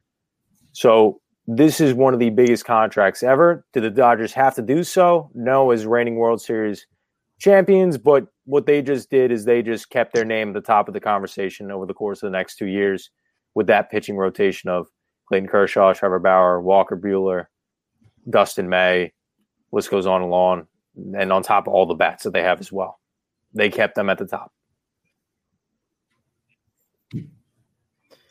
Too much yeah, money. and if you're a Mets fan, yeah, I think it is way too much money, especially if you're a Mets fan. I mean, pe- people are saying the the Mets won this by not getting him. I don't really agree with that, especially now that you have the richest owner in baseball in Steve Cohen. You wanted to go out and get this guy and prove that you're one of those teams that's going to be a threat every year to sign somebody and improve your team. Um, yeah, Bauer's not worth that much money. No player is, but um, he did apologize to the team on Twitter. Again, this there's a little controversy because how did you not know your marketing company over a course of three to four days was saying like this whole thing where he had he was selling stuff with him in Mets gear and everything. Like it He was seemed like- selling he was selling signed baseball caps of Mets and Dodgers on uh on his page on his merchandise page the night beforehand. Oh, the morning of actually. yeah, I'm, I'm Stupid. I'm not a huge Twitter person, but if you look up Trevor Bauer Twitter, you can see the full detailed message of what he says to Met fans. He's going to be donating to four different uh, Queens County charities. One of them is the Variety Boys and Girls Club of Queens, which I actually interned there about eight years ago um, when I was in high school, actually. But yeah, um, there was three others as well. But um, yeah, so you know, he he seems like a seems like he felt bad about it. He felt bad because people were um, the truth was twisted, which is never a good Yeah. look on him. For his agent, not a good look either. So, No. but um, it's gonna be it's gonna be interesting for the Mets, and we'll get into them in just a moment. Um, I do. I just want to say, James, you were I think you were bringing this up to me last night. The MLB and the Players Association they've reached on an agreement on health and safety protocols for this season. Yes. what So, this mean is I'll I'll, let- I'll let you explain that what this will mean. so weeks before they were figuring out if there was still going to be the seven inning doubleheader, um, and a few other and universal DH. So this is what I found out last night. Um, MLB and the Players Association have reached an agreement on health and safety protocols for the season, seven inning doubleheaders, and modified extra inning rules with runners starting on second base. Base, both return for which will return. This was in place for last season. It's coming back for this season. Universal DH up in the air still as owners want expanded playoffs. So ultimately, for what we saw last season for the COVID shorted shortened season, um, everything's coming back. The seven inning doubleheader, the guy, the man starting on second base. Um, the only thing that is left at this point is figuring out the expanded playoffs and Yeah. a universal DH, which for some teams, a universal DH might help, might hurt. Um, at least for the Mets, it might not hurt because we have pitchers that can hit. Um, but it's it's some interesting news coming out considering spring training. I believe is now. Uh, I'm sorry, pitchers and catchers report in less than nine days or so, around that time frame. So, good stuff to see from baseball. Getting back into it. No, absolutely. I definitely agree. But um John with this comment here, MLB also just said they will slightly deaden baseballs, so four to seven feet shorter. What does it mean? Shorten the span of the I know. mound to the to the batter's box? That's what I would think by that. They're gonna move up the mound. baseballs. So I don't know what that means. Shorten, slightly Yeah. deaden the baseballs. not, not too sure what that means. Yeah. But uh so let's talk about some of the transactions they've made. Sal says the Mets have had a great offseason. Now sign another starter. And at some point, add another lefty in the bullpen. Well, what the Mets did, they went out, they got uh, Trevor May, Aaron Loup, a lefty uh, from Tampa Bay. And now, I mean, you should probably bring back Justin Wilson at this point. So I think the free agent signing of Albert Almora, again, this guy is 26 years old. It's a one year deal. He did not have the best 2020, but the year prior in 2019 was when he had his best full season 12 home runs, 32 RBIs. This guy spent five seasons with the Cubs. Uh, what do we think of the signing, James? I'm looking forward to it. It's not. I mean, it's not Brad, J- Jackie Bradley, you know, um, but it's he's serviceable. One year, high risk, no lower reward, high. re- However the No, saying goes. low low risk, high reward. Yeah, there we go. Thank you. Um, we didn't spend that much Um, on him. Um, it kind of solidifies almost that outfield because you got him, Conforto, and Nimmo, um, and then whoever else they want to switch in and out. I'm looking forward to it. Um, I know his numbers weren't up uh, last year, but listen, last year was just a complete messed up year for every player in baseball. So I give that year a pass. So looking forward to what he brings to us. And there goes Kyle. Oh, okay. We will try to get Kyle back Alrighty. in uh, just a moment. Try to get him back up in here. And he is back backstage. We'll bring him back up. Hey, Kyle. I What accidentally clicked something on my computer. I don't know, but Nice. Nice. yeah, it happens. Excellent work. But you Excellent work. returned. It's all that matters. Uh, Yeah. All right. So, yeah, I don't think Jackie Bradley wanted way too much money. I don't Yeah. think he's worth that type of money. Um, what does the outfield look like with Almora, James? I think you're right. He'll probably he might start in center field, and you put Nimmo and Conforto out there. Yeah. What are they saying? Conforto in left or Nimmo in left? I don't know what people have been, Conforto in left. I think Conforto- Conforto on the left. would make more sense. Yeah. Yeah. put Nimmo in right, and then Dom Smith can be a backup if needed um, to play right or left, and then that's what I think it'll look like right now. I mean, they probably won't bring Marisnick back, but No, Uh, probably not. no, but we do have to bring someone else back right now. Oh yes, yes, yes, we do. Oh, oh, oh, oh, oh, oh, oh, oh. To think, if I had clicked the button a little later, I would have missed that. Yeah. Um, another signing the Mets made, they signed infielder Jonathan Villar to a one year, three and a half million dollar deal. Uh, played on both Miami and Toronto last year, but he had a career year in 2019 where he played in all 162 games, 24 home runs, 73 ribbies, and 176 hits. like it. I, li- I like the signing, especially for a one year, three and a half million utility guy like that. That's something we need right now. Yeah, and he's a, he's a first baseman too, right? Uh, no, uh, he can play first, but I think he's more of second, third. And John, with his comment here, uh, dude is below average. What do you mean? Wait, where? This one? Yeah. Oh, that one. Okay. Again, John, he's not gonna. He's probably not gonna hit the field. It's just depth. That's a good guy to have in terms of depth. You're not going to see him much often, but that's a good guy to have. I would think so. Yeah, I mean, especially to pinch hit. Yeah. Yeah. I mean, the amount of hits he gets, you know, just get the ball in contact is what the Mets need on some days. Um, get the ball in play, and have your bigger bats come in and make the plays. So Not Yeah. to mention 176 hits. That's a Everything more than lot. a hit a game. Yeah. That's a lot, guys. Yep. Yeah. Uh, if so, if somebody goes down, he's your everyday starter somewhere. yeah, which would be good. Baseball is on the horizon. Pitchers and catchers report in almost a week. And there's rumors. Will Conforto sit out if he wants a new contract? He's not sitting out. He's not that No. type of guy. No, No. No, he's not sitting out. not. No.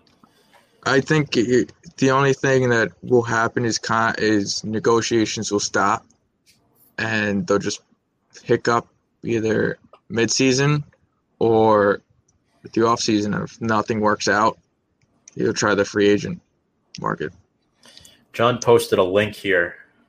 Chicago Sun Times, MLB dead in baseballs amid home run. There it is. If you're interested in reading about that four to seven feet dead in ball thing, so that'll be interesting to speculate. But uh, so we're actually going to transition now from baseball to basketball. We're just going to talk about the Knicks Heat quick. Kyle, your Miami Heat are playing the Knicks tonight, but before we get there. Uh, the Heat beat the Knicks on Sunday. Bam Adebayo, 24 points, 11 boards, and Jimmy Butler had near triple double numbers. What are your thoughts on him returning to the Heat in that lineup? He's he's he's getting there. I mean, that was a, a major contribution to why the Heat were losing so many games because he only he started off the first six and then COVID, you know, infiltrated the entire Miami Heat organization. Hit Avery Bradley as well. Uh, hit Tyler Herro, I believe, at one point in time as well. But Jimmy's obviously the main sticking point. He's one of the best two way players in the NBA, and he's um, proven to be clutch. You know, forget about the bubble Yeah. last year. He's proven to be clutch as well. Uh, big win against the Knicks. It may not sound as a big win, but against one of the best defensive teams in baseball, the Miami Heat were able to score on this team 109 points, and Jimmy was a big contribution as well. Uh, in one of his returning games, this is only like the third or fourth game uh, since he's come back that he's played. Uh, for the Knicks' stance of things, uh, the Knicks have dropped off a little bit in play. Uh, they've been great defensively, but as John just uh, stated, or I'll state actually, the Knicks just traded for D Rose yesterday. Uh, they traded Dennis Smith Jr., who was in their G League, so not a part of their future, and a second round pick to the Pistons for Derrick Rose, which I think is a major acquisition. You know, again, it's another one of Thibodeau's guys. Derrick Rose having a lot of success under Thibodeau, getting the most out of him. It'll be interesting to see how he works him into the lineup, though. Does that mean that you take more minutes away from Elfrid Payton, who's succeeding? Do you trade him potentially? Uh, but that's going to help them. That's going to help them. That's going to be a spark plug on offense potentially. Whether they look to bring him off the bench, I would assume so, to work him into the starting. But Derrick Rose is a guy that's averaging around 14 points with the Pistons this season, and he's not starting. So that's a good addition for them. Yeah, I know Paul Lombardi will talk more about that tomorrow on the 3 and D show, all things basketball. We'll plug that again before we sign off tonight. But uh, yeah, I think Sunday was a rough game for the Knicks. Uh, Randle was good. He's been their best player this year so far. Julius Randle, he's been outstanding. 26 points, 13 boards, and seven assists. He's been like a point forward for the Knicks. Kind of fun to talk about that. And then Reggie Bullock, 21 points, all from deep, 7 of 14 from downtown, and four steals. He's a nice plug and play guy to have for the Knicks as well. Uh, speaking of the Knicks, I believe they're playing now, right? Yeah, they're playing the Heat right now. The Heat are up 57 to 55 at the half. Nice. Wow, So close close game. game. Yep, they were both close. Uh, the last game was close as well. So you're telling me if the Knicks win tonight, they will win 12 games. Is that correct? James, your prediction will be wrong. Correct. Shucks. Not yet. man. Not yet. Yeah, they No, could not totally go on a 55 game losing streak. It's definitely possible. Um, I don't think this team will, though. That's that's the thing that they're built different. Well, Yeah. I think it's probably going to end Friday. Uh, Knicks will be at the Wizards on Friday night. The Wizards are six and fifteen, one of the worst teams in the league. And then Saturday they host the Rockets, who are eleven and twelve. Oh yeah, yeah. Okay. D is actually playing tonight off the Yeah. bench in 10 minutes, has 10 points, one rebound, and three assists and a steal. So really, really solid numbers. Well, that's Yes. pretty good. It's been a good contributor for them. So, all right, last 15 minutes of the show, we're going to talk about some hockey, boys. Oh, man, pain in my back after last night. Rangers Islanders. That was brutal. Um, man, what's so funny? no, no, no. The way Russo was laughing. The way you, uh, the way you brought into things, the intro, Yeah. man, that was uh, all right. Yeah. Those blue shirts dropped to 4 5 and 2, 2 nothing loss to the Isles. Cizikas and Martin each had a goal. It was Martin's first of the season. Martin also had an assist, so two points total for him. And what pained me was that Shesterkin was really good in the first, second period. The Rangers controlled the puck most of the, of the first period, but then the Islanders just took off in the third. Both their goals were scored in the third period. They Yep. scored within, what was it, James? Like two minutes of each other, a two minute margin, both the goals. Yeah, two, three minute margin. Yep. the Matt Martin goal just kind of slid right in, uh, right under Shesterkin's pad, and then the Cizikas goal was also right in within the crease. So that was that was also a hard goal to defend against. So I can't really knock Shishir, uh, Shesterkin too much. Just you know, it was a great game. It was a great game. Uh, this is not a knock against the Rangers whatsoever. As an Islander fan, it's fun to watch, but it's no knock against the performance in which he had because he did have a great game. He did look like a really, really good goalie in that game. Uh, but And was switching a- to go, James. Yeah, shoot. It was a clean game. Not That's many true. penalties were called, so which was nice because the cons- there was no stoppage of play. It was more of a consistent, ongoing basis, ongoing uh, play. There's guys out there for a lot longer than their shifts, especially on the Islanders at some points. Um, and then, well, we don't face you guys. You, Tom, your pain's going to go away. I can tell you why. Oh, We won't I don't know face you that. guys. Uh, we do not see you guys until April. So So no more shutouts. yeah, at least to yeah, April. you shut us out twice this year already. Rangers Yeah, were Varlamov. He's a really good goalie. I He has three say. shutouts already this year. It's great. And what's crazy is the Rangers were the only team in hockey last year to not get shut out. That's right. Rangers were Yeah. When you have young players, you will have growing pains. Isle goalie get the W for last night. Yep. Yep. He was great. He was great. Yeah. What was crazy was the Rangers won over 60% of the faceoffs, but the problem was 0 for 3 on the power play. And Yeah. neither team had an advantage uh, with shots on goal either. So it was pretty much a stalemate until that third period when the Islanders took over. But for the Rangers, we have to host the Bruins tomorrow night, who are 8 1 and 2, host the Bruins again on Ooh. Friday, Oh boy. and then host the Flyers on Sunday. Top it all off. That's Oh, you guys, you guys got a hard week ahead of you. Yeah, we have to win at least one of those games. Yeah. That's rough. We Now- have to win like one. Now I got a question for you. Do you see your Rangers coach still being the coach come the end of the season into next gonna season? I was thinking the same James? question. I might have an answer for you. Okay. No. God. No, I, I- don't think Dave Quinn is going to stay. I think he should, but I don't think he's going to. I think it's just weird. The Rangers front office, they're just very impatient. They want results right away. I think the problem is this team is so young. Kaapo Kakko, uh, Lafreniere, I mean, all these guys are young pups. Yeah. So I don't think Quinn's going to be around next year. I hope he is. I hope he is. I'm optimistic, but I think we need to see the Rangers get into the playoffs and perform well with this young group in the playoffs for that to happen. Yeah, I was watching his press conference. Well, I was watching the press the pregame show before, and you know they they were interviewing uh, the Rangers coach, and he like they one somebody asked him, "What what do you think about the Islanders or whatever?" He's like, he really gave no answer. He was like looking for answers to pull out of the air. It seemed like he's like, "Yeah, we try to be like them. Yeah, okay." Like he he he had no motivation towards like a Ranger Islander matchup, which Tom, us three know, and pretty much all of New York knows it's the best rivalry in sports right It now. is for New you know? York. New York sports. for Yeah. New York. You, You, know, know, what else we know? What? It's time to bring Gabe back one more time. Oh yes, one more time. All right, guys. The last time Gabe's coming on tonight. Everybody enjoy it. Um, James, do it he- all right. Yes. Oh, oh, oh, oh, oh, oh, oh, oh, oh, oh, oh.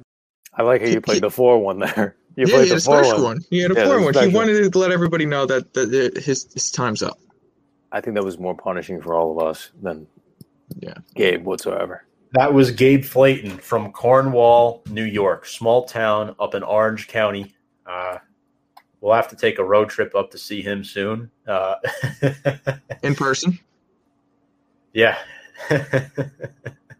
That's what happens when uh, you pick most of the NFL games wrong out of your entire staff. We got to have a little punishment there. But um, anyway, yeah, you were talking about Dave Quinn. Uh, Yeah. it- it's tough. I, I don't. I don't know what's going to happen. I mean, I hope I'm wrong, but we'll see. Daniel Bakley, our next game is Sunday versus the Rangers. I assume you're a Flyers fan. Um, you know, I, I've worked a couple of Flyer games, and they're a good hockey team. I, I like their young goalie, Carter Hart. He's a lot of fun to watch. Uh, Konecny, those guys. I mean, look, the Flyers are a good hockey team. They're a great Really? hockey team. Yeah, Flyers is phenomenal. In fact, the one stance where they've been, and Daniel May, you could back me up here. I don't think Carter Hart's been that great this year. Yeah. I don't think he's. I don't think he's been good. Sal's got a comment here as well. Front office loves him. Uh, I assume he means Dan, uh, David Quinn. Quinn, lose yeah. job if Kaapo and Alexi don't. Yeah, Alexi just has one point. He has that overtime game, uh, overtime goal against against Buffalo. Kaapo as well. I I love K'Andre Miller. He's great defensively. I know they've been they've been they've been a whole different hockey team though. And Tom, you could attest to this. Sal, you could attest to this as well. Since the you know not having Jack Johnson in the lineup, not having D'Angelo in the lineup, they've been a completely different team. Um, How do I feel about Alain Vigneault? Well, I like him. He, he was an excellent coach. Uh, I thought he was great. Uh, I miss him. Uh, I, I, don't know what your thoughts are about him, Daniel, but I, I think he's an excellent coach for you guys. Um, yeah, Brian Elliott's been a great backup for Carter Hart, Hartman, but you're going to get that with a young goaltender like that. I think patience is key with him. I think he's a really good netminder. He's, he's very good awareness in the net. I just think it's going to take some time for him to take some steps forward. Elliott, good mentor for him. I think that I remember Hart's first start actually.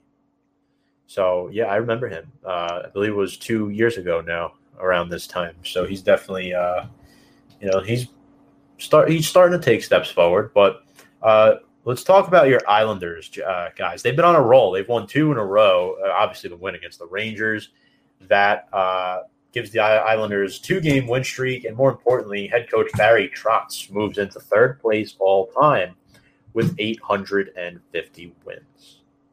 Yeah. Massive achievement, ma- massive accomplishment. I know uh, Joe Quenneville's in front of him. I don't know who the other one is that's in front of him, but it's going to be an incredible feat to accomplish because I think the number one person has like 1,200 wins. So he's not going to, I don't think he's going to hit that, but great for him. I said it when it happened. That that little COVID outbreak that happened saved this Islanders season. That break, I yeah. think they needed that. They needed that so much because they you've seen they've gotten their stuff back together. I know it's only two games, minimal sample size, but they just look like a completely different hockey team than the five straight lost hockey team as they entered that COVID outbreak. Islanders is a scary team. Yeah, they are. Yeah. They absolutely are. They're just they're just a team that's that's been a little, like you said, uh, Daniel, with your Philadelphia Flyers. They've been a team that's hot and cold. Hopefully, they build some consistency though. A nice shutout win for Varley is nice. A win against Pittsburgh is always good as well. Yeah, I the win against Pittsburgh Saturday was really good. Uh, Jordan Eberle had two goals in that game. Yeah. Sal in the comments. I'll say it till I'm blue in the face. Emphasis on blue. Isles need a pure goal scorer. Again, I don't, I don't, I don't disagree. I just don't think that you need one with the amount of offensive talent that they have. Do they have the Panarin? No. Do they have the Crosby? No. Do they have the mm-hmm. McDavid? No. But they have a lot of great guys that on any given night can succeed in the NHL, and we've seen that. James, what's really weird too is that win Saturday that broke the five game losing skid. Yeah, I that think was it was it, it was huge. Um, like I was saying, or, them getting the break was needed. Um, I think some of the home cooking, even though they're at the Rangers at MSG last night, you're still within New York. Yeah. Um, so I think some of that might have helped them kind of get back on track, get back home, um, kind of get reevaluated themselves, figure out what's going on. I'm sure Anders Lee had a lot to say as the captain. I'm sure Barry Trotz had a lot to say. Um, you know, he as you as you guys can tell on this uh, in on the sidelines, he is very vocal towards his team. He's very vocal towards the the refs and stuff on the calls he disagrees with. So I'm sure he was very vocal over the last few days with his team to get them back on track. It's nice to see them back on track, especially on such so many disappointing overtime losses we saw. Um, but the hey, two listen, against Philly hurt. That hurt. Yeah, but it's nice to see them get back on track. It's nice to be that nice to see them beat uh, a crosstown rival. And you get the Penguins again Thursday, and the Penguins are five, five, and one. So you know, yep. similar record to you guys. And if you can beat them, then you go in hot, hosting Boston on Saturday on a three game winning streak. So that's huge. You could potentially be on a three game winning streak heading into that game, which is something you would want. So yeah. best of luck. Thank you. No, he, just, I mean, he just jinxed it. He just jinxed it. See you in April. Because I, I really, really think Stop. the Islanders have a chance to shut out the Bruins. There goes. Russo, should I, I do it? Hold on. For uh, that's better. There it goes, man. That was it. There it goes. That was it. No, it's too late, James. Bring him back. No, it's too late. He already said it. He already said yeah, it. Yeah, well, I tried to do the okay. Every well. time I predict an island, an Islanders shutout or a win. He did it last year in the bubble too. Remember, James? Yeah, I remember. Damn. Listen, you you got a whole week of the big teams you guys got to play. So Okay. Um, Sal says, keep in mind, last night the Rangers held the top three lines in check. Your fourth line is much better, and they showed it with two goals. Yeah. Yeah, Sal, we I love the fourth line. They were very not. They were very. If I'm Shesterkin, those are very two difficult goals that I'm okay with giving because that Matt Martin goal was crazy. The Suzuki goal was right within the crease. That was uh, a, a swipe at the puck that you know went fortunate towards the Islanders. So they played a great game overall, though. You're right. Agreed. All right, guys. So we're through the whole script. Uh, just want to remind everybody that tomorrow night, Paul Lombardi will host the Three and D show at 6 p.m. Eastern time. It's a special Wednesday edition of the show. He normally runs it on Mondays, but this week it's on Wednesday at six, covering all things NBA and college basketball related. Tomorrow night's show is going to be more geared towards college basketball. Which, by the way, since we have a minute, I'm a huge Notre Dame fan. Down goes Duke below 500 for the first time since 1999. James, I told you. I You told did. you. I told you you were going to shout him out at some point, even though it wasn't on the script. I was going to bring that up. Go Yep. Irish. Nate Laszewski, Juwan Durham, Dane Goodwin, those guys, man, let me tell you something. Uh, you love to see it. But yeah, Paul's going to be live tomorrow night here on Review and Preview Sports. Make sure to smash the like button, subscribe, check us out. Uh, James and Kyle, any, any final thoughts? Fun, Fun. time as always, guys. Fun time as always. Absolutely. And one more thing, remember to subscribe to our YouTube channel at Review and Preview Sports. And over the next three weeks, Kyle Russo, you will be hosting Review and Preview. I'm going to be taking a little break, doing some things behind the scenes, a little uh, quality control, but I'll be back in March. So that will be good for you guys. We'll see a rotation of several different faces co- come on. So uh, best of luck with that. I'm looking forward to rejoining you guys soon. Absolutely. Look forward to We'll, it. we'll keep the fort nice and clean. Don't you worry, Tom.